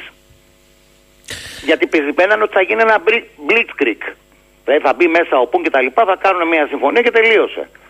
Εν τω μεταξύ, ποιο είναι το άλλο θέμα; Σκεφτείτε τι γίνεται με τα κοιτάσματα φυσικού αερίου που είναι κάτω από την Οδυσσό. Μιλάμε για τεράστια κοιτάσματα. Και επιπλέον, το πιο βασικό είναι το εξής: ότι η διήλυση του πετρελαίου, του αργού πετρελαίου, χρειάζεται χημικές ενώσεις. Χημικές ενώσεις και καταλήπτε για να γίνει. Ε, η Ρωσία προμηθεύει το 90% αυτών ανά τον κόσμο. α, να μια παράμετρος που δεν γνωρίζω. Ανά τον κόσμο λέτε. Βεβαίως, βεβαίως. Μάλιστα. Βεβαίως, δηλαδή όποιος, ο, ο, ο, οποιοδήποτε ιδιοκτήτης δηληστηρίου στον κόσμο είναι πλήρως εξαρτημένος σε πάρα πολύ μεγάλο βαθμό από τη Ρωσία. Από... Και εκεί θα εξελιχθεί η όλη. Ήδη η Ρωσία, δεν ξέρω αν ακούσατε, έχει αρχίσει και στοκάρει ζάχαρε και σιτηρά κτλ. Από πού θα φάει η Ευρώπη; Από πού θα φάει η Ευρώπη; Όταν εμείς, εμείς κλείναμε αγροτικές γέες, τις κλείναμε για να κάνουμε φωτοβολταϊκά. Στους ιστοβολώνες μας. Α, όπου θα προμηθευτούμε τώρα μαλακό, ε, μαλακό στάρι; Θα πάμε εντάξει στο σκληρό που είναι και πιο υγιεινό αν θέλετε. Αλλά το θέμα είναι το εξής. Ότι αυτή τη στιγμή θα σας δώσω ένα νούμερο, το είχα σημειώσει ειδικά για σας, για να δείτε τι γίνεται δηλαδή με το... Ε, έχουμε 9 εκατομμύρια εγκαταλειμμένα στρέμματα στην Ελλάδα. 9 εκατομμύρια εγκαταλειμμένα στρέμματα στην Ελλάδα. Το καταλαβαίνετε γιατί, γιατί μιλάμε. Δηλαδή και αυτό κάθε χρόνο αυξάνεται. Γιατί, γιατί κάποιοι κύριοι, οι πολιτικοί, δεν έδωσαν σημασία στον πρωτογενή τομέα. Είναι δυνατόν η Ελλάδα κατεξοχήν χώρα αγροτική να εισάγει κατσίκια, το, έρχεται το Πάσχα τώρα και αρνιά από τη Βουλγαρία. Γιατί, γιατί εμείς δεν, μπορούμε, δεν μπορούσαμε να κάνουμε διαχείριση. Γιατί δεν προχωρήσαμε σε βιοκαλλιέργειες. Και τώρα με την πρώτη στραβή είχαμε βάλει τα αυγά μας όλα στο ίδιο καλάθι, πέφτει το καλάθι και σπάνε τα αυγά. Όλα. Ε, θα έρθω σε αυτό. Θέλω να μου πείτε το εξής. Επειδή το έχουμε συζητήσει και μαζί. Ε, διάβαζα χθες ότι υπολογίζουν ότι χρειάζονται για, μόνο για τις ποσότητες που δεσμεύτηκαν οι ΗΠΑ να καλύψουν σε υγροποιημένο φυσικό αέριο LNG ε, την Ευρώπη που δεν επαρκούν σύμφωνα με τις αναλύσεις όλων των Ινστιτούτων Ενέργειας Ευρώπης ναι, αλλά, είναι συμπληρωματικό κάποιο. Ναι, ε, επουλώνουν μόνο για αυτά χρειάζονται περίπου 4.500 να τα ακούσει ο κόσμος ειδικά τάνκερ ο, οι Έλληνες εφοπλιστές είναι πιο μπροστά από όλους αυτό αλλά και πάλι η τιμή θα είναι σύμφωνα με τις εκτιμήσεις των Ινστιτούτων τρεις με τέσσερις φορές παραπάνω. Άρα δεν σου λέει. Μάλιστα. Επιπλέον δεν μπορούν να στο κάνουν. Πού θα αποθηκεύεται αυτό, αφού δεν έχουν φροντίσει για την αποθήκευση, δηλαδή να γίνεται κανονικά η, η μεταφορά και η εξαέρωση. Αυτό λοιπόν δεν θα μετακυληθεί στα άλλα προϊόντα ε, το κόστος; Βεβαίως θα μετακινηθεί. Εδώ μιλάμε, σας το είπα και την προηγούμενη φορά, θα φτάσουμε σε έναν ενεργειακό μεσαίωνα και πολύ φοβάμαι θα φτάσουμε πραγματικά σε καταστάσεις τύπου ε, λίγο μετά την κατοχή στην Ελλάδα. Μαυραγορητισμός, οι τιμές στα ύψη, πληθωριστικό χρήμα, δηλαδή θα έχεις χρήμα και το οποίο δεν θα έχει καμία αξία. Μιλάμε για πληθωριστικούς ε, προϋπολογισμούς πια. Με αποτέλεσμα είναι ότι όποιες χώρες λόγου χάρη όπως η Γαλλία φροντίσανε ώστε να μην έχουν ιδιωτικοποιήσει τα πάντα και να πάνε σε μια διαφορετική σε μια διαφορετική μορφή ενέργεια, αυτές θα είναι και ευνοημένες. Ρωτάνε εδώ ακροατές, κύριε Λίκο μου, προλαβαίνει η χώρα εναλλακτικά να στοκάρει για παράδειγμα σιτηρά από αλλού; Δεν νομίζω, είναι πολύ δύσκολο αυτό. Το ερώτημα είναι σε τι τιμή, ε, τώρα, που η ζήτηση έχει αυξηθεί. Μα όλοι, μα όλοι στοκάρουν τώρα, καταλαβαίνετε τι γίνεται. Κλείνουν οι αγορές, δεν έχεις από πού να πάρεις. Γιατί κάθε χώρα αυτή που παράγει και έχει φροντίσει έστω λίγο να αναπτύξει την, ε, το πρωτογενή τη τομέα, αυτή τη στιγμή στοκάρει. Άρα γιατί να σου δώσει ένα, αφού βλέπει τι έρχεται. Βλέπει ότι έρχεται ενεργειακός ε, μεσαίωνας. Βλέπετε ότι έρχεται πείνα στην Ευρώπη. Γιατί να το κάνει. Δηλαδή δεν την συμφέρει, το καταλαβαίνετε. Και αυτή τη στιγμή, εγώ σας το λέω και πάλι, ότι Ρωσία, ε, όσο κρατάει αυτός ο πόλεμος, γίνεται κυρίαρχος του παιχνιδιού. Όχι για κανέναν άλλο λόγο. Ναι, έχει κάνει εισβολή. Αυτά πρέπει να τα λέμε όλα. Έχει κάνει εισβολή. Υπάρχουν άμαχοι, υπάρχουν πρόσφυγες. Σήμερα γίνεται μια μεγάλη συναυλία στα προπήλαια της Αθήνας για αυτόν τον λόγο. Το πρόβλημα όμως ποιο είναι; Είναι ότι εξα, ε, εξακολουθεί να κρατάει τα κλειδιά ουσιαστικά και, δια, και, αγροτοδια, και διατροφικά αλλά και ενεργειακά της Ευρώπης. Και την ίδια ώρα και η Ουκρανία που είναι ένας μεγάλος στοβολώνα, αυτή τη στιγμή μην περιμένουμε την παραγωγή μα που έχει. Μα το ανακοίνωσε κιόλας και αυτοί σοκάρουν. Ναι, σωστά. Όλοι δημιουργούν εθνικό απόθεμα. Εμείς πώς μπορούμε να φτιάξουμε ένα τέτοιο απόθεμα, κύριε Λίκο, είναι το επόμενο λογικό ερώτημα. Το επόμενο λογικό ερώτημα, κύριε Σαχίνη, είναι το εξής: Ότι αυτή τη στιγμή, τώρα που μιλάμε, αν όχι χθες, πρέπει να υπάρξει ένας σχεδιασμός ώστε να δούμε τι γίνεται με αγροτικές εκτάσεις, τι γίνεται με τους αγρότες μας και πώς θα μπορέσουμε να τους ενισχύσουμε ώστε να έχουμε παραγωγή. Ένα άλλο πράγμα ξέρετε που δεν έχουν θίξει και θα σας το πω γιατί κανένας δεν μιλάει γι' αυτό είναι το εξής. Τα θερμοκήπια που προμηθεύουν σχεδόν όλη την Ελλάδα και, και η Κρήτη είναι γεμάτη. Και τις κεντρικές αγορές Ευρώπης. Εντάξει, ναι, ναι. αυτά θέλουν φυσικό αέριο, κύριε Σαχίνη, για να διατηρηθούν. Πώς θα γίνει τώρα αυτό το πράγμα, πού θα φτάσουν και μέσα των προϊόντων; Θέλουν φυσικό αέριο. Πέρα από τα λοιπάσματα, αμμονίες και τα λοιπά που λέγαμε την άλλη φορά. Για να διατηρηθούν οι θερμοκρασίες και όλα αυτά θέλουν φυσικό αέριο. Από πού, με ποιες τιμές, με ποια κόστη; Και τη στιγμή που βλέπετε ότι η ίδια η κυβέρνηση δεν πάει να, πάει, να βάλει ένα πλαφόν στην ε, χονδρομπορική, να, να μειώσει τον ειδικό φόρο κατανάλωσης, ακόμα και το ΦΠΑ. Γιατί αν όχι τώρα, πότε; Ε, ρωτάει εδώ πέρα ο φίλος ο Γρηγόρης. Κύριε Λίκο, η Ισπανία και η Πορτογαλία πάτησαν πόδι για αυτές τις συνθήκες και είπαν ότι λόγω του ανάγλυφου δεν μπορούμε να τα φέρουμε βόλτα, θέλουμε ειδικό καθεστώς. Εμείς δεν έχουμε το χειρότερο ανάγλυφο. Εμάς είναι ακόμα χειρότερο, αλλά το θέμα ξέρετε ποιο είναι. Ότι δυστυχώς στην Ελλάδα δεν ξέρω κατά πόσο είμαστε ακόμα και παραμένουμε ελεύθερο κράτος ή αν είμαστε μια μπανανία. Και βάζω εδώ τρεις τελείες, δεν θέλω να πω περισσότερα. Γιατί κάποιοι ευνοούνται από αυτό. Ξέρετε, η κρίση κοινάει κρίσους. Δημιουργεί κρίσους ή τους κρίσους τους κάνει ακόμα πλησιότερους. Ο φίλος Αυτό είναι όλο το, το όλο θέμα. Ο φίλος ο Αλέξης, καλημέρα στον εξαιρετικό και πάλι κύριο Λίκο. Θέλω να το ρωτήσω. Αν υποθέσουμε ότι αύριο το πρωί, γιατί καλά το είπε, όλα τα κόμματα, να μην σφυρίζουν αδιαφορά, τους αφορά όλους, είναι εθνικό, βάζαμε μια στρατηγική εθνικών αποθεμάτων. Πόσο γρήγορα μπορούσαμε να αντιστρέψουμε στην καλύτερη των περιπτώσεων την κατάσταση; Πιστεύω σε ένα εξάμεινο, εφτάμινο θα μπορούσαμε. Εξάμηνο... Αλλά για να το κάνουμε αυτό θα πρέπει να, να αγκαλιάσουμε πραγματικά τους αγρότες μας. Θα πρέπει να κάνουμε έναν εντελώς άλλο διαφορετικό σχεδιασμό. Εδώ ακόμα και σήμερα για να καταλάβετε τα ακούω και λένε ότι αν είχαμε βάλει λέει, περισσότερες ΑΠΕ θα είχαμε ενεργειακή αυτάρκεια. Ε, ναι. ενεργειακή αυτάρκεια. Και έρχομαι και ρωτάω το εξής. Από πού θα έπαιρνες πρώτες ύλε. Ένα το κρατούμενο. Και δεύτερον, πώς θα σταθεροποιήσεις το σύστημα όταν χρειάζεται το σύστημα ορυκτά καύσιμα για να μπορέσει να σταθεροποιηθεί; Θα είμαστε δηλαδή συνεχώς με blackouts. Και προσέξτε, έρχεται και καλοκαίρι τώρα και εμείς επενδύουμε στο τουρισμό και δεν έχουμε ρεύμα. Ή πουλάμε πολύ ακριβό ρεύμα.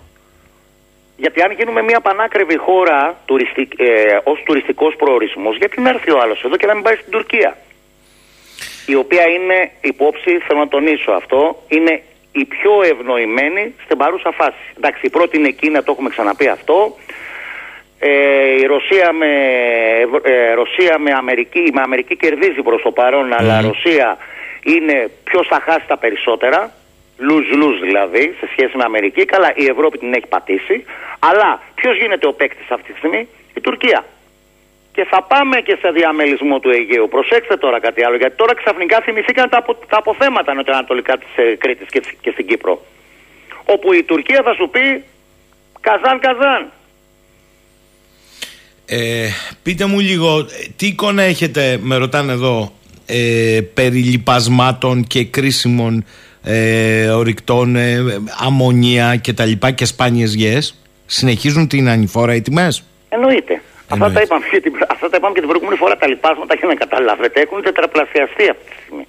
Δηλαδή το κόστος της παραγωγής γιατί για να θρέψεις ένα πληθυσμό πρέπει να έχεις εντατική καλλιέργεια. Δηλαδή εντατική παραγωγή. Και για να το κάνεις αυτό θέλεις λοιπάσματα. Πώ θα το κάνεις; Θα το κάνεις λοιπόν με ακριβότερα λοιπάσματα.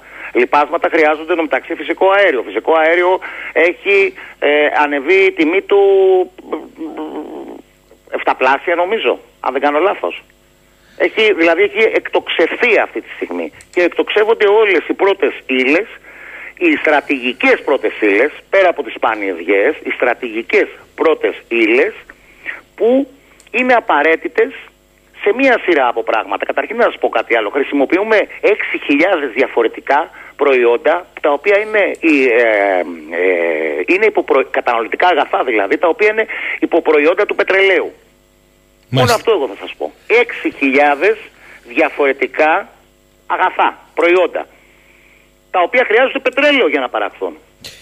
Λέει εδώ ο Ρέστης, καλημέρα. 9 εκατομμύρια παρατημένα στρέμματα και λέει ο κύριος Καλογεράκης στο TEDx είναι δημόσιο μόλις με 6 εκατομμύρια στρέμματα. Με ζαχαρότευλα η Ελλάδα μπορεί να έχει 150% των αναγκών της σε συνολική ενέργεια και με 500.000 στρέμματα έχει όλο το στάρι που θέλει η Ευρωπαϊκή Ένωση. Όλο όμως, αν δεν γίνει στροφή προς κοινωνικοποίηση αγαθών τρέχοντας και αν προλαβαίνουμε κιόλας, τα παιδιά μας τα καταδικάζουμε αν δεν κάνουμε αυτή τη στροφή. Βεβαίως, μα εδώ πουλήσαμε την ελληνική βιομηχανία ζάχαρη, ε, κύριε Σαχίνη μου. Ε, πάμε να πουλήσουμε, μιλάμε τώρα αυτή τη στιγμή ότι θα γίνει ένα πάρτι με τα εξοπλιστικά και εμείς πάμε να πουλήσουμε τη Λάρκο, την ΕΑΒ, την ελληνική αεροπορική βιομηχανία που κάποτε ήταν η πρώτη στα Βαλκάνια, την έχουμε απαξιώσει. Ο φίλος ο Μιχάλης, κύριε Λίκο, να έχετε υπόψη σας ότι η Ρωσία δεν κουνεί από την Ουκρανία τουλάχιστον μέχρι τη συγκομιδή του Σιταριού, λέει. Ακριβώς. Ακριβώς είναι αυτό, είναι αυτό που προείπα. Γιατί ξέρει ότι ελέγχει το παιχνίδι. Το θέμα είναι ποιος θα σπάσει πρώτος. Αλλά αν κλείσει την κάνουλα με το φυσικό αέριο ο Πούτιν και κλείσει και με τα σιτηρά, μαζί με την Ουκρανία, μαζί με την Ουκρανία, καταλαβαίνετε τι θα γίνει στην Ευρώπη αυτή τη στιγμή. Δηλαδή θα πούμε, πώς το λέγανε παλιά, το ψωμί ψωμάκι. Αλλά το πρόβλημα δεν είναι αυτό.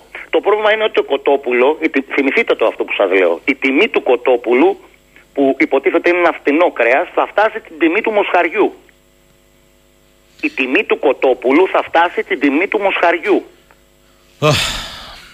Γιατί; Γιατί όταν δεν υπάρχει καλαμπόκι και τα αυγά βέβαια. Ναι, προφανώς. Προφανώς. Καταλάβατε, δεν είναι μόνο ότι το άλλο τρώει καλαμπόκι, δεν είναι τα popcorn που τρώμε όταν βλέπουμε κινηματογράφο και παρακολουθούμε μια ωραία ταινία στο Netflix. Είναι ότι η κότα πρέπει να φάει καλαμπόκι. Ε, λέει εδώ μια φίλη, ρωτήστε παρακαλώ τον κύριο Λίκο, πώς λέει ότι η Γερμανία, η Γερμανία, πώς λέει η Γερμανία πώς έχει αποθηκεύσει αέριο μέχρι το Νοέμβριο, πού το αποθηκεύει; Έχει ένα αποθηκευτικό σταθμό, είναι μέσα στους ε, μέσα στους αγωγούς, αλλά ούτως ή άλλως δεν έχει σπάσει τη συμφωνία η Γερμανία, αν είδατε. Ναι, ναι, ένα. Και δύο, πρέπει να πω στην κυρία για να μην μπερδευόμαστε. Δεν, Δεν έχει υπάρχουν σπάσει τη συμφωνία, σταθμοί. Δεν είναι, δεν είναι LNG. LNG Είναι- δεν είναι- υπάρχει είναι εντελώς διαφορετικό το ούτε φυσικό αέριο. ένα στη Γερμανία. Πρέπει να της το πω αυτό να το κατά LNG υγροποιημένου. Άλλο αυτό που λέτε εσείς, κυρία μου. Πολύ σωστή Έχει επισήμανσή μόνο σας. ένα τερματικό σταθμό LNG. Η Γερμανία νομίζω έχει πρέπει Μικρός, να έχει πολύ μόνο μικρός. έναν για να Ναι. καταλάβετε τι γίνεται. Στα Άρα βο- δεν πρόκειται ποτέ να σπάσει τη συμφωνία με τη Ρωσία. Και αναγκαστικά θα στηριχθεί πίσω από τη Ρωσία. Αυτό το οικονομικό θαύμα της Γερμανίας πώς θα λειτουργήσει; Πώς θα λειτουργήσουν οι βιομηχανίες κτλ. Φυσικά εδώ θέλω να σας πω ότι τον, τα, τους επόμενους μήνες θα δείτε πολλές μεγάλες αλλαγές σε σχέση με αυτό που λέγαμε Green Deal, ηλεκτρικά αυτοκίνητα κτλ. Μι- Ε, ε, καταλαβαίνετε τι θα γίνει τώρα πάνω σε αυτά. Τι εννοείτε; Εννοώ ότι όλο το, το όλο project κατά την άποψή μου δεν μπορεί να προχωρήσει. Δεν μπορεί να προχωρήσει γιατί δεν υπάρχουν πρώτες ύλες. Α, όπου θα βρουν λίθιο. Α, όπου θα βρουν νικέλιο. Α, όπου θα βρουν κοβάλτιο.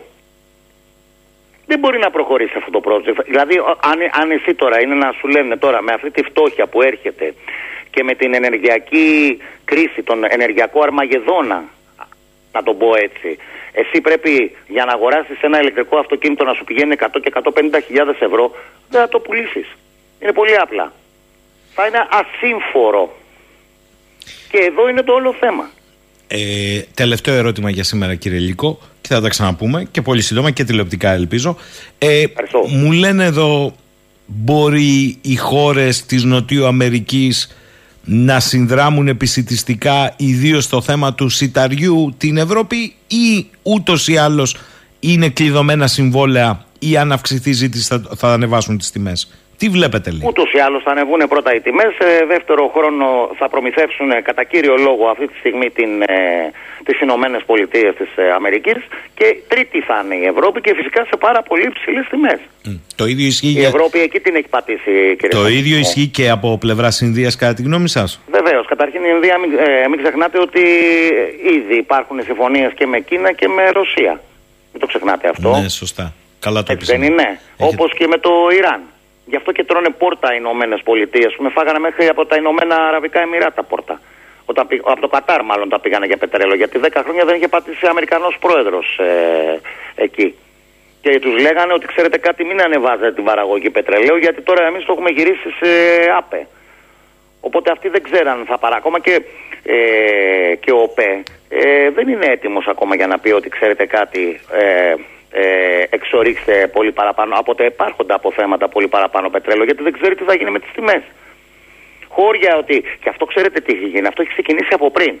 Αυτό ξεκίνησε από τα lockdowns, όπου εκεί καταστράφηκαν οι εφοδιαστικές αλυσίδες, έπεσε πάρα πολύ τιμή του πετρελαίου, δεν κάνανε οι άλλοι εξορίξεις, δεν στοκάρανε και τώρα έρχεται αυτή η κρίση στην Ουκρανία. Βέβαια για μένα τίποτα δεν είναι τυχαίο όπως καταλαβαίνετε. Ε, και ουσιαστικά ρημάζει ολόκληρες κοινωνίες και ρημάζει ολόκληρα κράτη. Εδώ, όπως σας το είχα πει και την άλλη φορά, θα ξαναπάμε σε μια λογική του κράτους, του κλειστού, του έθνους κράτους. Λοιπόν, Όχι των συμμαχιών, γιατί, γιατί πρέπει, πρέπει να συντηρηθούν οι κοινωνίες τους. Άρα ο καθένας ό,τι έχει θα το σοκάρει προκειμένου να φάει ο κόσμος. Γιατί αλλιώς, αν δεν φάει ο κόσμος, θα βγούμε και θα έχουμε επανάσταση κατσαρόλα στο τέλος. λοιπόν, ακούστε πολύ γρήγορα κάποιες επισημάνσεις. Ο Φώτης λέει καλημέρα σήμερα στην Ολλανδία, στο σούπερ μάρκετ, όχι σε καλό χασάπικο, το μοσχαράκι 18 ευρώ το κιλό. Ο Θεμιστοκλής, αν το πολιτικό σύστημα απελευθέρωνε τις δημόσιες υγείε που αναφέρθηκε ο κύριος Λίκο, θα είχαν πλήρως τα πολιτικά και οικονομικά προνόμια του και θα οδηγούνταν σαν πέντε στα συσίτια της Εκκλησίας. Άλλος φίλος, ε, καλημέρα, ο φίλος ο Τάκης, Μήπως κάνουν τον Αμαζόνιο τώρα σιτοβολώνα. Και άλλος φίλος, ο Θανάσης, καλημέρα. Θα ήθελα να ρωτήσω και γιατί να με νοιάζει εμένα η Γερμανία ή η Δανία. Αυτό που είναι θετικό είναι ότι το LNG είναι υπέρ της Ελλάδας, αφού οι πλειοκτήτες είναι Έλληνες. Το μόνο θέμα είναι, αφού θα έχουν κέρδη, να βάλουν ε, σημαία Ελλάδας ώστε να έχουμε Έλληνες ναυτικούς. Είναι μία παράμετρος, αγαπητέ Θανάση, αλλά αυτό δεν σημαίνει ότι το LNG που θα πάρει η χώρα θα είναι φθηνότερο επειδή το φέρνουν Έλληνες εφοπλιστές. Είναι διατιμή θα είναι. Ο φίλος ε, Θανάσης πιάνει το 5% και δηλαδή βλέπει το, ε, βλέπει το δέντρο και δεν βλέπει το δάσος στη συγκεκριμένη περίπτωση. Γιατί δεν είναι μόνο αυτό. Δηλαδή, αν είναι τριπλάσια η τιμή του, όπου και δεν μπορούν όλοι να γίνουν ναυτικοί στην Ελλάδα. Ναι. Και οι οικογένειες των Κάποιοι άλλοι ναυτικών πρέπει θα να το ζήσουν, πληρώσουν κάποιοι άλλοι πρέπει να έχουν τριπλάσιο. το ρεύμα τους στο φτηνό. Και δεν Τίποτα. είμαι και σίγουρος ότι θα έχουν περισσότερα πληρώματα με την απελευθέρωση των πληρωμάτων. Όταν φωνάζαν κάποιοι για το καμποτάζ, γινόταν το Ελανάδη. Τα ξεχάσαμε αυτά. Λοιπόν, λέω για τα ναυτεργατικά σωματεία που τότε λέγαμε να σταματήσουν τις απεργίες τους. Βεβαίως, Τα ξεχάσαμε. βεβαίως, βεβαίως. Μα τότε, Μάλιστα. Ξέρετε ποιο είναι το πρόβλημα αυτή τη στιγμή. Αυτή τη στιγμή ε, είμαστε σε ε, κατάσταση εκτάκτου ανάγκης. Χρειάζονται δηλαδή άμεσα μέτρα για την προστασία των πολιτών άμεσα των- και των καταναλωτών ε, και άμεσος επανασχεδιασμός σε σχέση με το αγροτοδιατροφικό. Άμεσα όμως. Άμεσα. Δηλαδή αυτή τη στιγμή πρέπει σε μία εβδομάδα να βγει οποια- η κυβέρνηση, οποιαδήποτε κυβέρνηση και να πει κάνω αυτό. Παίρνω αυτές τις λύσεις. Εδώ ξέρετε τι βλέπω, το κρύβουμε κάτω από το χαλάκι, το προχωράμε σιγά σιγά, περιμένουμε τι θα μας πούνε από την, ε, από την Ευρωπαϊκή Ένωση, αναλόγως πώς θα κινηθούν και οι Γερμανοί κτλ. Οι οποίοι όμως Γερμανοί δεν είναι η ίδια οικονομία με εμάς. Οι Γερμανοί σας λέω και πάλι, εμείς δίνουμε περίπου για να καταλάβετε δύο δις το χρόνο δίναμε για φυσικό αέριο. Γιατί φτάσαμε, φτάσαμε την, ε- το ενεργειακό μας μείγμα να εξαρτάται από το φυσικό αέριο στο 86%. Ανεπίτρεπτο. Ε, έχετε υπόψη σας, λέει ο φίλος ο Δημήτρης, ε, κύριε Λίκο, το ταπωμένο, έτσι το γράφει, αέριο στην επανομή της Θεσσαλονίκης; Δεν, δεν ξέρω τι εννοεί Δεν τώρα. μπορώ να καταλάβω για ε, περί τίνος Μάλιστα. πρόκειται. Μάλιστα. Εγώ όμως θα σας πω το εξής, ότι στη Γαλλία αυτή τη στιγμή, για να δείτε, από το 1960... Έχω υπόψη μου εγώ το ταπωμένο φυσικό αέριο νοτιούς Κρήτης, φίλε Δημήτρη. Έχουν 56 πυρηνικά εργοστάσια, με σύγχρονη τεχνολογία. Εντάξει, σύμφωνα με το Διεθνή Οργανισμό Ενέργειας του Παρισιού. ναι, η Γαλλία έτσι λειτουργεί κυρίως με την πυρηνική ενέργεια. Σωστά. Ναι, αλλά έχουν 71% κάλυψη. Και τα περισσότερα από αυτά είναι δημόσια. Καταλαβαίνετε. Είναι αυτόνομοι δηλαδή αυτή τη στιγμή. Οι Γάλλοι είναι αυτόνομοι αυτή τη στιγμή. Α, τελευταίο ερώτημα. Γρήγορη απάντηση και πάω σε διάλειμμα. Άρα δεν πρέπει να αλλάξει και η κοινή αγροτική πολιτική, δεν τεινάζεται στον αέρα; Βεβαίως, αυτή έχει αλλάξει εδώ και πάρα πολλά χρόνια. Γιατί στο εμπορικό συ- ισοζύγιο. Ναι, αλλά μείωνε τους δικούς μας αγρότες. Έτσι έχει αλλάξει. Ακριβώς. Γιατί στο εμπορικό ισοζύγιο που, θέλει, που είχε κάνει ο Βορράς έναντι του, έναντι του αγροτικού νότου, επειδή το συνέφερε, έπαιρνε προϊόντα από την Ισία, έπαιρνε προϊόντα από Τουρκία, έπαιρνε προϊόντα από οπουδήποτε αλλού εκτός από τον νότο. Γιατί τι θυμα- η κοινή αγροτική πολιτική πώς είχε στηθεί; Και αν θέλετε και η ίδια η ΕΟΚ τότε, ότι ο πλούσιος τεχνολογικός, ε, τεχνολογικά ε, μ, εξελιγμένος βορράς θα δίνει προϊόντα στον κάπως φτωχότερο νότο, ο οποίος θα προμηθεύει το βορρά με αγροτικά προϊόντα. Αυτό δεν καταφέραμε να κάνουμε ως Ευρώπη. Και αυτή τη στιγμή η Ευρώπη είναι ο μεγάλος χαμένος. Γιατί ποτέ δεν ενοποιήθηκε πραγματικά. Βασίλης Λύκος, θα τα ξαναπούμε μαζί. Τον ευχαριστώ θερμά. Καλημέρα κύριε Λύκο, να είστε Εγώ καλά. ιδιαίτερα την καλημέρα μου, να είστε καλά. Λοιπόν, λέει εδώ ο φίλος μου Τάκης η κοινή αγροτική απολ- πολιτική ιστορικά έγινε για να χρηματοδοτήσει τα αγροτικά προϊόντα πρωτίστως Γαλλίας-Γερμανίας που ψήφιζαν Ντεγκόλ και Αντενάουερ για να ξέρουμε που ψήφιζαν οι αγρότες της Γαλλίας και Γερμανίας δηλαδή Ντεγκόλ και Αντενάουερ. Έτσι ξεκίνησε η ιστορία. Ο φίλος μας ο Γιάννης μας δίνει μια εξαιρετική πληροφορία. Γιώργο λέει ο γιος μου είναι σε πλοίο LNG. Ξέρεις τι ενίκιο είχε τη μέρα ένα πλοίο σε δολάρια για παράδειγμα που μετέφερε από Κατάρ πριν τρεις μήνες, προσέξτε, πριν πυροδοτηθεί περαιτέρω το ενεργειακό που υπήρχε έτσι ήδη υψηλά, το ενίκιο πριν τρεις μήνες ημερησίως για ένα πλοίο LNG ήταν 200.000 ευρώ. Είπατε τίποτα, το λέω και για το φίλο ακροατή που μας είπε, να που πάντα κέρδη. Ε, και ο Φώτης να ρωτήσεις, λέει, να μας εξηγήσει τι εστί ελληνικό χρηματιστήριο ενέργειας. Τα είπαμε, παιδιά, αυτά τα είπαμε. Τώρα θέλω να ακούσετε έναν εξαιρετικό ε, επιστήμονα ε, που από τη θέση του Προέδρου του Γεωτεχνικού Επιμελητηρίου Ελλάδος Ανατολικής Κρήτης τον κύριο Αλέκο Στεφανάκη, προσέξτε, έχει κάνει περιγραφές τρία χρόνια πίσω ότι έρχονται τα επισητιστικά, τα έδαινε με την ακρίβεια, τις τιμές, τα ενεργειακά. Βεβαίως ε, ο πόλεμος είναι θριαλίδα για επιτάχυνση, προσέξτε τι λέω, για επιτάχυνση. Το πρόβλημα υπήρχε, ούτως ή άλλως υπήρχε.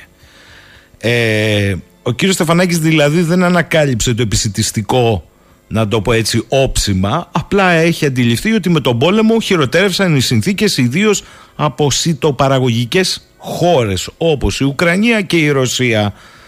Ξέρει από την καλή και από την ανάποδο όχι μόνο για την Κρήτη αλλά για όλη τη χώρα τι συμβαίνει αυτή τη στιγμή στον πρωτογενή τομέα. Καλημέρα κύριε Στεφανάκη. Καλημέρα, καλημέρα στις τάσεις τους ακροατές. Εύχομαι να είμαστε όλοι υγιείς και δυνατοί γιατί το χρειαζόμαστε. Ευχαριστώ πολύ πολύ για τα καλά λόγια και επίσης να συγχαρώ για, τη, για την ευστοχία της προσέγγισης.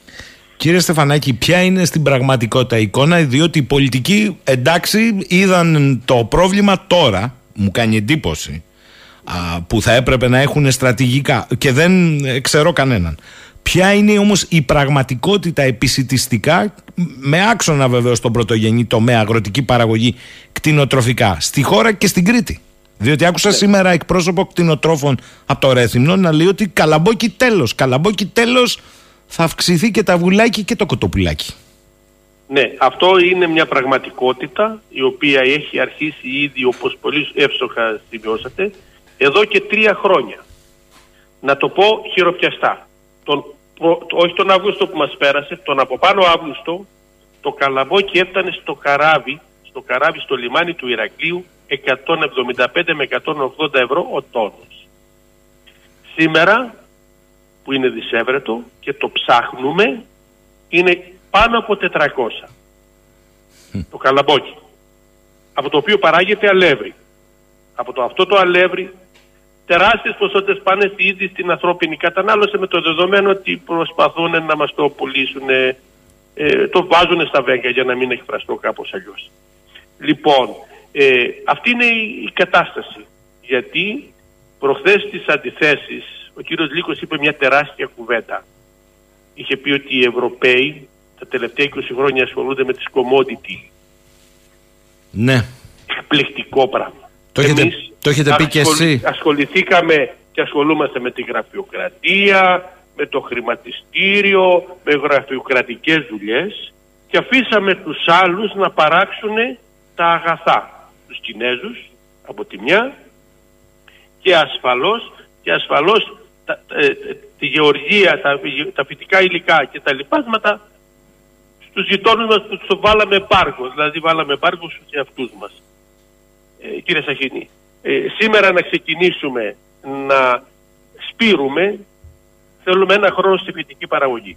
Και προσέξτε, αυτό το χωράφι είναι σαν το αυτοκίνητο που το έχουμε καταλήψει. Θέλει σέρβις, θέλει λάδια, θέλει ρουλεμάν, θέλει όλα αυτά που έχουν κολλήσει να τα ξεσκουριάσουμε για να μπουν. Άρα δεν είναι ένα κλειδί να το γυρίσουμε. Άρα θαύματα δεν μπορούν να γίνουν σε αυτό το πράγμα που είναι το ανελαστικό αγαθό του ανθρώπου μια μέρα στην άλλη. Να γιατί συζητούσαμε και σας ευχαριστώ πολύ ή ότι πρέπει να αλλάξουμε πολιτική, ότι πρέπει τα χρήματα της ΚΑΠ να πάνε στην ουσία στους πραγματικούς ανθρώπους που είναι στον αγροδιατροφικό τομέα, στο σύνολό του.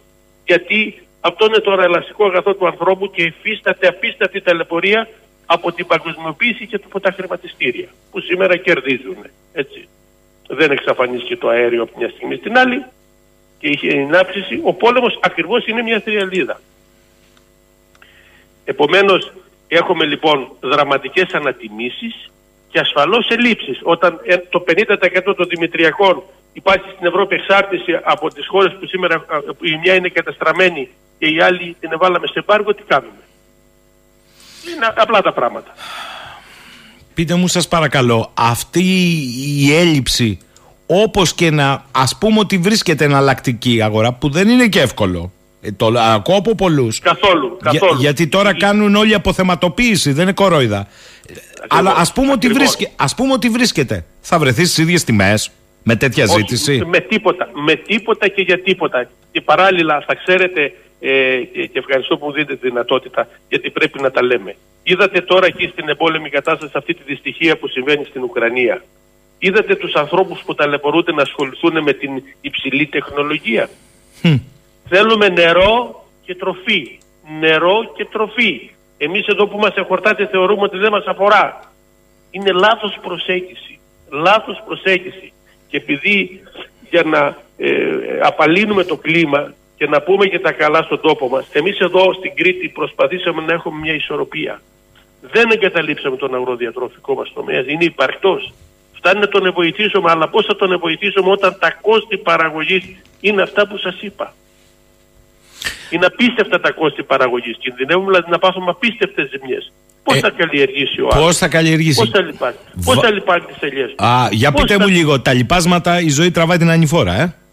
Όχι μόνο εφιαλτικό, γιατί είναι ένα φυσικό πόρο ο οποίο μέχρι τώρα κακοδιαχειριζόταν. Ναι. Είχαμε αφήσει την παραγωγή στη, στη βιομηχανία τη Ρωσία, γιατί έχει του φυσικού πόρου αυτή η χώρα. Mm. Παίζουμε με τη φωτιά εμεί. Ζωοτροφέ, με ρωτάνε πολύ εδώ, κύριε Στεφανάκη. Οι ζωοτροφέ. Εμείς Τρίτη, επειδή έχουμε την υπέροχη εγωπροβατοτροφία, την υπαρχτή εγωπροβατοτροφία που κάνει όλες τις δουλειές. Που κάνουμε ό,τι μπορούμε να την εξαφανίσουμε. Και φέρνει και επιδοτήσεις και ναι, την ναι. αιτιολογεί κιόλας.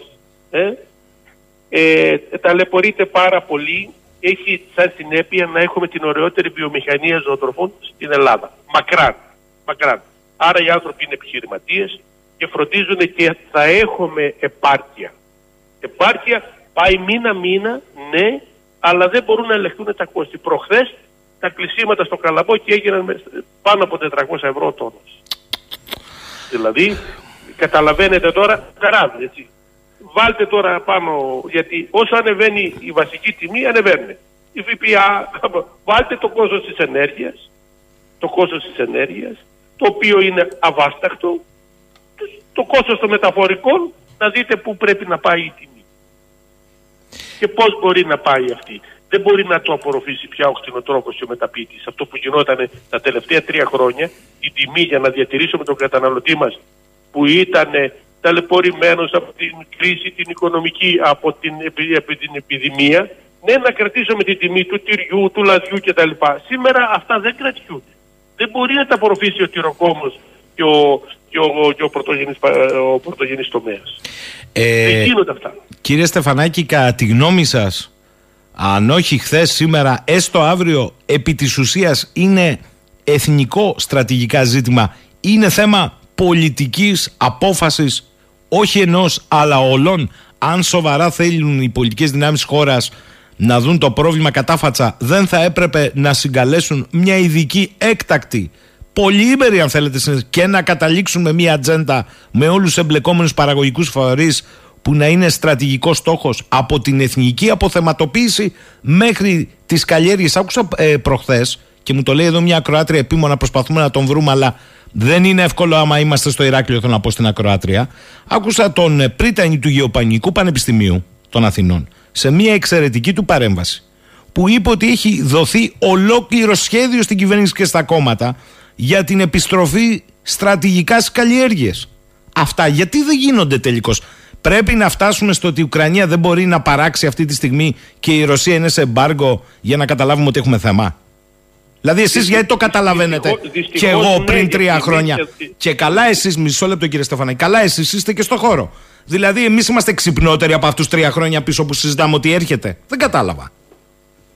Ναι, και όχι μόνο, μην ξεχνάτε ότι η περιφέρεια από όταν πρώτη έγινε η αιρετή φτιάχτηκε στρατηγικός σχεδιασμός για τον αγροδιατροφικό τομέα. Σωστά. Τον οποίο πήρε, πήρε το Υπουργείο Γεωργίας και τον κατέθεσε ως εθνικό. Σωστό και αυτό. Τέτοια πράγματα γίνονται στην περιφέρεια. Γι' αυτό σας είπα ότι εμείς στην ουσία εδώ στην Κρήτη, σε ό,τι αφορά τους ντόπιους κατοίκους, δεν έχουμε θέματα. Φτάνει να μην μας πιάσει πανικός να μπούμε στο φαύλο κύκλο των ανατιμήσεων, της εσχροκέρδειας και του πανικού. Ναι, που συμβαίνει όμως αυτό κύριε Στεφανάκη, για να τα λέμε όλα. Δεν, δεν χρειάζεται. Το θέμα είναι πιο ότι πρέπει όμως, επειδή έχουμε τη βαριά μας βιομηχανία, τον τουρισμό, που τον χρειαζόμαστε όλοι, θα πρέπει να δούμε πώς θα καλύψουμε την αυτάρκεια σε αυτό το κομμάτι. Και θα σκύψουμε, πρέπει να σκύψουμε πάνω για να δούμε σχολαστικά το σπίτι μας. Υπάρχουν τα ανακλαστικά, αλλά πρέπει να δοθούν εναλλακτικές λύσεις και εμείς όλοι μαζί να πείσουμε τις γενιές μας να γυρίσουν, να ξαναβρούμε την κριτική μας διατροφή, τον πολιτισμό μας, να ξαναναστηθεί η κόσμητη οικονομία. Έχουμε τα χωριά μας, έχουμε τον τόπο μας, γιατί τα εγκαταλείψαμε; Πρέπει να φωνάσουμε δυνατά ότι για να έχουμε αυγά που είναι στο σούπερ μάρκετ χρειαζόμαστε κότες. Το ανάποδο δεν ισχύει. Δεν ισχύει. Δεν ίσχυσε ποτέ. Δεν ίσχυσε ποτέ. η κότα έκανε τα αυγό ή τα αυγό την κότα. ε. Ε, Όχι, είναι πεντακάθαρο. Η κότα έκανε το αυγό για να αναπαραχθεί. Έχετε, έχετε δίκιο εσείς αλλά τα λέω γενικεύστε το λίγο για όλη την πατρίδα μας γιατί εδώ έρχονται βροχή μηνύματα μου λέει κάποιος εδώ λέει κύριε Στεφανάκη μου εξαιρετικά όσα λέτε αλλά εδώ μετατρέπουν τα βοσκοτόπια σε δασικά που θα βόσκουν τα κοπάδια αλλού τα μετατρέπουν σε πάρκα ανεμογεννητριών ε, φτάσαμε στο σημείο να βάζουμε φωτοβολταϊκά στη γη και όχι στις στέγες και μειώνουμε τις καλλιεργήσιμες ή τις εκτάσεις της κτηνοτροφίας. Α, αυτές είναι οι στρατηγικές, οι στρατηγικές της εύκολης λύσης. Δηλαδή, αυτής που δυστυχώς κάνει το Υπουργείο Αγροτικής Ανάπτυξης Τροφίμων που ασχολείται δυστυχώς μόνο με την διαχείριση της κοινής αγροτικής πολιτικής. Με, για να μην βάλω το κακό μπροστά, Ναι, σωστά. για να εκτεθώ. Έχετε δίκιο. Έτσι. Λοιπόν, ε, αυτό είναι, είναι κατάντημα. Είναι η γη της επαγγελίας, έχει εκπληκτικές δυνατότητες, αλλά πρέπει να σηκωθούμε από τον καναπέ όλοι μας. Και πρέπει να αγκαλιάσουμε τους ανθρώπους, να τους, να τους καταξιώσουμε και όχι να τους απαξιώνουμε. Δεν μπορούμε ο δυτικός πολιτισμός να συνεχίζει να θεωρείται για αυτό του ίν, επειδή κάθεται σε ένα αγραφείο και περνά κακά, και να απαξιώσουμε τη διαδικασία που παράγει τα ανελαστικά αγαθά, αγαθά μας. Ε, Είναι λάθος. Είναι, είναι μια λάθος, είναι μια τρέλα. Γιατί μπορεί να εξελίσσεται η τεχνολογία, μπορεί να απολαμβάναμε με 1,5 ευρώ το, το κοτόπουλο χοντρική τιμή, αλλά αυτό δεν στεκότανε πουθενά. Πουθενά. Από πίσω δούλευαν καταστροφές σταδιακές που τις βρήκαμε σήμερα μπροστά μας. Κύριε Στεφανάκη, λένε εδώ ακροατές, μήπως ανοίγει ο δρόμος με άλοθη την επισητιστική για το κρέας του εργαστηρίου; Αχ, με πατάτες στο γάλο και γιατί δεν αντέχω, δεν αντέχω αυτά που βλέπω και ζω στην κοινωνία.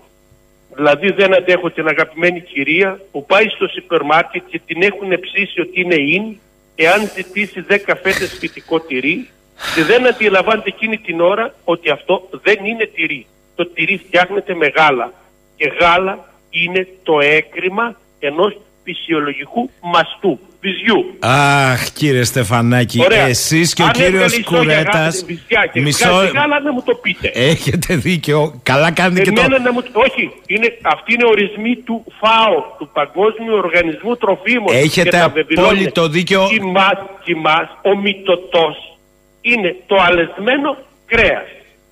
Δεν μπορείς να πεις την αλεσμένη, το αλεσμένο σογιάλευρο κρέας. Σε εξαπατούνε.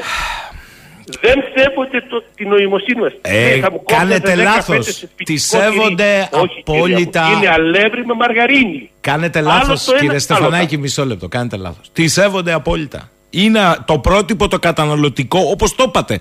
Για να είναι, είναι και καλά κάνετε και μιλάτε και στις νέες γυναίκες και στους νέους άντρες. Δεν είναι μόνο γυναίκες που πάνε και τα ψωνίζουν. Και λέει: Κοίτα τι σου φέρα, μωρό μου. Λέει: Τι μου φέρα. Α, είναι αλεσμένος φυτικός κοιμάς. Ε, δεν είναι κοιμά. Έχετε δίκιο απόλυτο. Όπως... Α διαβάσεις την ετικέτα. Να διαβάζουν τις ετικέτες. Να δούνε το περιεχόμενο. Η, η, Ευρω... η Ευρώπη έχει κάνει πάρα πολλά καλά και μερικά λάθη. Σήμερα είναι υποχρεωμένο το κάθε τρόφιμο να γράφει τι έχει μέσα. Ας διαβάσει. Ε, τα λέτε εσείς και ο κύριος Κουρέτας που λέει όταν ακούω εγώ άπαχα και έτσι, τρελαίνομαι. Λέει δεν υπάρχει καλύτερο από το γαλακτοκομικό της χώρας αυτής και δεν το έχουμε καταλάβει. Έχουμε μερικές παραμυθίες ε, για το κατσικίσιο. Κακός. Ε, δεν αξιοποιούμε τα συγκριτικά μας πλεονεκτήματα ως χώρα παντού από την Κρήτη μέχρι τη Μακεδονία, την Ήπειρο τα Επτάνησα εξαιρετικά γαλακτοκομικά τώρα μην πιάσουν άλλο όλη η Ελλάδα Κυκλάδες, βορειοανατολικό Αιγαίο. Κύριε Σαγίνη, όποιος Έλληνας έχει κυκλοφορήσει στο εξωτερικό και έχει πει σε ένα σούπερ μάρκετ, βλέπει ότι ένα μεγάλο μέρος με τα ράφια γράφει Greek style yogurt. Μάλιστα. Μάλιστα. Δεν λείπει. Ωραία. Και φτάνουμε εμείς και πάμε σαν καταναλωτές και έχουμε το δίλημα. Να πάρουμε ένα προϊόν που γράφει γάλα, πρόβιο, είναι το χρυσάφι της τυροκομεία σε παγκόσμιο επίπεδο και είμαστε τρίτη χώρα στον κόσμο. Πού είναι, Πού είναι, Πού είναι, έλατε. Και έχει γράφει γάλα, καλλιέργεια, δηλαδή προβιωτικά. Τελεία. Τελεία. Μου λέει Τελεία. Εδώ, Αυτό το πράγμα είναι υγεία. Δεν έχει λακτόζη, γιατί την έχουν φάει τα, τα ωφέλιμα μικρόβια, εμπλουτίζει τη μικροβιακή κλωρίδα, και παράλληλα το έχει κάνει εύπεπτο, αλλά το έχει κάνει ένα φάρμακο. Και προτιμούμε να πάρουμε ένα που το έχουν κάνει πανόστιμο, ναι, εγώ ασχολούμαι με αυτά γιατί από αυτά mm. το, ξέρετε. Mm. Ασχολούμαι με το κομμάτι της ασφάλειας των τροφίμων από το, από το στάβλο, το γράφει μέχρι το τραπέζι. Τα ξέρω πάρα πολύ καλά. Γιατί το επιλέγεις, Επειδή έχουμε τη δύναμη να το προβάλλουμε κι εμείς, δεν κάθαμε να ασχοληθούμε, να, να δείξουμε, δηλαδή μοιράζομαι πολιτισμό σε όλο τον κόσμο και εμείς τον αγαπούμε και μια στιγμή το βρίσκουμε μπροστά. Ξέρετε, ε, πέφτουμε και από τα σύννεφα όταν ακούμε πρωτοποριακές ιατρικές παρακαλώ μελέτες για την αξία της ελληνικής διατροφής αλλά μετά όταν πάμε στο ράφι είναι αυτό που λέτε. Παίρνουμε όλα τα συνθετικά, εγώ έτσι τα λέω και τα επεξεργασμένα. Ε, αυτά είναι τα τρελά. Λοιπόν, μου λέει εδώ πέρα ο φίλος, ο... Α, συνόνοματό σας, ο Αλέκος. Για ρωτήστε λέει τον κύριο Πρόεδρο, όλοι στο χωράφι ή εννοεί να έχουμε μια στρατηγική που όποιος το επιθυμεί να πάει στο χωράφι και να έχει τη στήριξη να μείνει ως νέος άνθρωπος. Δεν μπορεί να πάνε όλοι οι νέοι στο χωράφι; Όχι, μα δεν υπάρχει κανείς τέτοιο. Αλλά αυτοί που το έχουν στα δύο συγκλασία είναι μια ολόκληρη διαδικασία και θα πρέπει σιγά σιγά, σιγά σιγά να το βιώσουν τα παιδιά μας. Εμείς επειδή ε, ε, ανέβηκε το βιωτικό μας επίπεδο πολύ γρήγορα Χάσαμε τη στόχευσή μας, χάσαμε, χάσαμε την, την αξία μας, χάσαμε τον προσανατολισμό μας. Όλη η Ευρώπη τον έχει χάσει. Βλέπετε τι συμβαίνει. Ποιος έχει αντιληφθεί ότι έχουμε πόλεμο στην Ευρώπη σήμερα; Ελάχιστοι. Θεωρούν ότι δεν μας αφορούν αυτά που γίνονται στη γειτονιά μας. Και όμως τα βλέπετε, να ήρθανε. Γιατί δεν είναι μόνο, το, μόνο οι, οι βόμβες, είναι απίστευτα προβλήματα που θα προκύψουν αύριο και μεθαύριο και θα πρέπει να, να ανασκουμποθούμε και να, να ξαναβάλουμε τα πράγματα στη σειρά τους. Άσχετο λέει εδώ ο φίλος μου ο Σταύρος, αλλά κύριε Στεφανάκη λέει και αυτό το ελληνικό γιαούρτι το βαφτίζουν στραγγιστό και είναι με ζελατίνη. Μια ιδέα είναι. Τώρα τι να το πω. Ε, ευχαριστώ πολύ. Ευχαριστώ. Να διαβάζεις τις ετικέτες. Να διαβάζεις τι ετικέτες. Έχετε Να διαβάζεις τις ετικέτες και να διαλέγουν τα φυσικά. Τώρα, να, το ξαναπούμε, να το ξαναπούμε. Τι είναι η κριτική διατροφή. Είναι ένας πολιτισμός που εμείς πάντα καταναλώνουμε το βρισκούμενο, δηλαδή το εποχικό, το βρισκούμενο, πάντα με παρέα. Όλα τα άλλα είναι ψέματα. Αυτή είναι η κριτική διατροφή. Μια χαρά το είπατε. Γιατί και, και με τα φρούτα Κάποιοι μιλάνε μεγαλόστομα για τις κλιματικές αλλαγές. Εδώ δεν συντεριάζουμε στο τραπέζι τα φρούτα με την εποχή τους. Τι θέλω τώρα να πω, με, με προκαλείτε. Λοιπόν, κλείνοντας, ναι. κύριε Στεφανάκη, μου πείτε μου, εδώ που έχουμε φτάσει με αυτά τα δεδομένα, στρατηγικά, ποιοι θα έπρεπε να είναι, κατά τη γνώμη σας, οι βασικοί άξονες προτεραιότητας; Δεν μπορεί να είναι τα επιδόματα. Δεν είναι αυτή η λύση. Είναι, Δεν- είναι δεν αναγκαία. λύση και εμείς κοντεύουμε να χάσουμε την πατρίδα μας. Μάλιστα. Με Είναι τα επιδόματα. αναγκαία για αν κάποιο- Δεν κάνω λάθος. Αν δεν κάνω λάθος. Έχετε- Εύχομαι να κάνω λάθος, αλλά νομίζω ότι την έχουμε πατήσει πρώτη. Γιατί Έχετε- Πατήσαμε στα επιδόματα. Έχετε να δει. ξαναγαπήσουμε τον τόπο μας. Να γυρίσουμε, να ασχοληθούμε και να σοβαρευτούμε. Αγαθά βγαίνουν με κόπο. Και να συνειδητοποιήσουμε ότι το ανελαστικό αγαθό του ανθρώπου δεν είναι η υψηλή τεχνολογία. Είναι ένα εργαλείο για να περνούμε καλά, να εξασφαλίζουμε την επικοινωνία, να κάνουμε πράγματα. Το ανελαστικό αγαθό του ανθρώπου είναι, είναι το φαγητό, το νερό που πίνει και ασφαλώς η ενέργεια για να ζεσταθεί. Μιας και βρεθήκαμε στις πόλεις και δεν μπορούμε να κάνουμε αλλιώς. Τα οποία θα έπρεπε να είναι στρατηγικού χαρακτήρα. Μου λέει εδώ ο Ε, φίλος βέβαια, ο Τάκης. βέβαια, εννοείται. Ο, ο φίλος ο Τάκης, για ρωτή τον κύριο Πρόεδρο. Ε, είναι θέμα αυτορύθμισης των αγορών τελικά; Εδώ είναι κανιβαλισμός, λέει. Ου- Ούτε μία σχέση. Το μεγάλο λάθος της ανθρωπότητας είναι ότι παρασυρθήκαμε από το δόγμα του φίλου μας του Φρίτμαν και βάλαμε το ανελαστικό αγαθό του ανθρώπου που λέγεται τρόφιμο στο χρηματιστήριο. Λοιπόν, θα κλείσω ως εξής μαζί Ναι. σα, κύριε Στεφανάκη, και θα σας πατήσω άλλο καλό. Πείτε μου, σας παρακαλώ πάρα πολύ. Η συντριπτική πλειοψηφία των Ελλήνων, για να μην τρελαθώ τώρα, από αγροτικές και κτηνοτροφικές οικογένειες προερχόμαστε. Για να μην ξεχνιόμαστε, γενιές και γενιές δημιούργησαν Και είναι και μεγάλη τύχη. Και σας Μάλιστα. μιλάει ένας άνθρωπος που έχει τρία πτυχία. Τι είναι Έχω αυτό; πάει- έχω, έχω, πε- έχω περάσει πολλά χρόνια σε αστικά κέντρα. Τι Δεν είναι το αυτό ανταλλάσσω λοιπόν, προσωπικά. ε, συμφωνώ μαζί σας εγώ, αλλά πείτε μου τι είναι αυτό που μας έκανε γενιές και γενιές να είμαστε εχθροί με το χωράφι, όχι με το ράφι το συνθετικό, με το χωράφι ή με το ζώο. Να φτάνουν τα παιδιά, το λέω χρόνια αυτό το παράδειγμα, να φτάνουν τα παιδιά να αναρωτιούνται αν η κότα που βλέπουν στο κοτέτσι είναι από σκόνη κάποιου ραφιού, δεν λέω υπερβολές, ή το αυγό. Να φτάνουν να βλέπουν το χώμα και να λένε σκονίστηκα. Καταλαβαίνετε. Τι είναι αυτό που έκανε έναν λαό. Που αυτό ήταν ως λαός και καλώς προόδευσε. Δεν λέω εγώ Ε, να πας ε, πίσω. Εννοείται, μα δεν Ναι. το συζητούμε. Μα, κοιτάξτε να δείτε, κύριε Τσακίνη. Εδώ καταφέραμε την ώρα που αναπτυσσόταν ραγδαία. Φταίμε ο εμείς τουρισμός ή φταίει και το το σύστημα, τομέα. σας ρωτάω ευθέως, ή οι πολιτικοί οι οποίοι μάθανε να ταΐζουν όλους εμάς ως εκλογικούς πελάτες, όχι να μας καλοταΐζουν, τα ψυχία και καθαρίσαμε. Ναι, και βασικά να κάνουν λάθος να χρησιμοποιούν ένα πολύτιμο χρηματοδοτικό εργαλείο που έπρεπε να πηγαίνει στον αγροδιατροφικό τομέα για τον οποίο έρχεται και αιτιολογεί, να το χρησιμοποιούν για άλλους λόγους. Μάλιστα. Είναι με, α- απίστευτα μεγάλο λάθος του Υπουργείου. Και αν δεν σοβαρευτούν, αν δεν σκύψουν πάνω στο θέμα, ε, έχουν δημιουργήσει απίστευτα προβλήματα. Ξέρετε, η Κρήτη, που είναι ένας ευλογημένος τόπος, δεν έχει ηλικιακή γύρανση. Δείτε τον αριθμό των νέων αγροτών που βγαίνει σε κάθε προκήρυξη. Θα ξέρετε ότι το 70% είναι πραγματικοί νέοι αγρότες.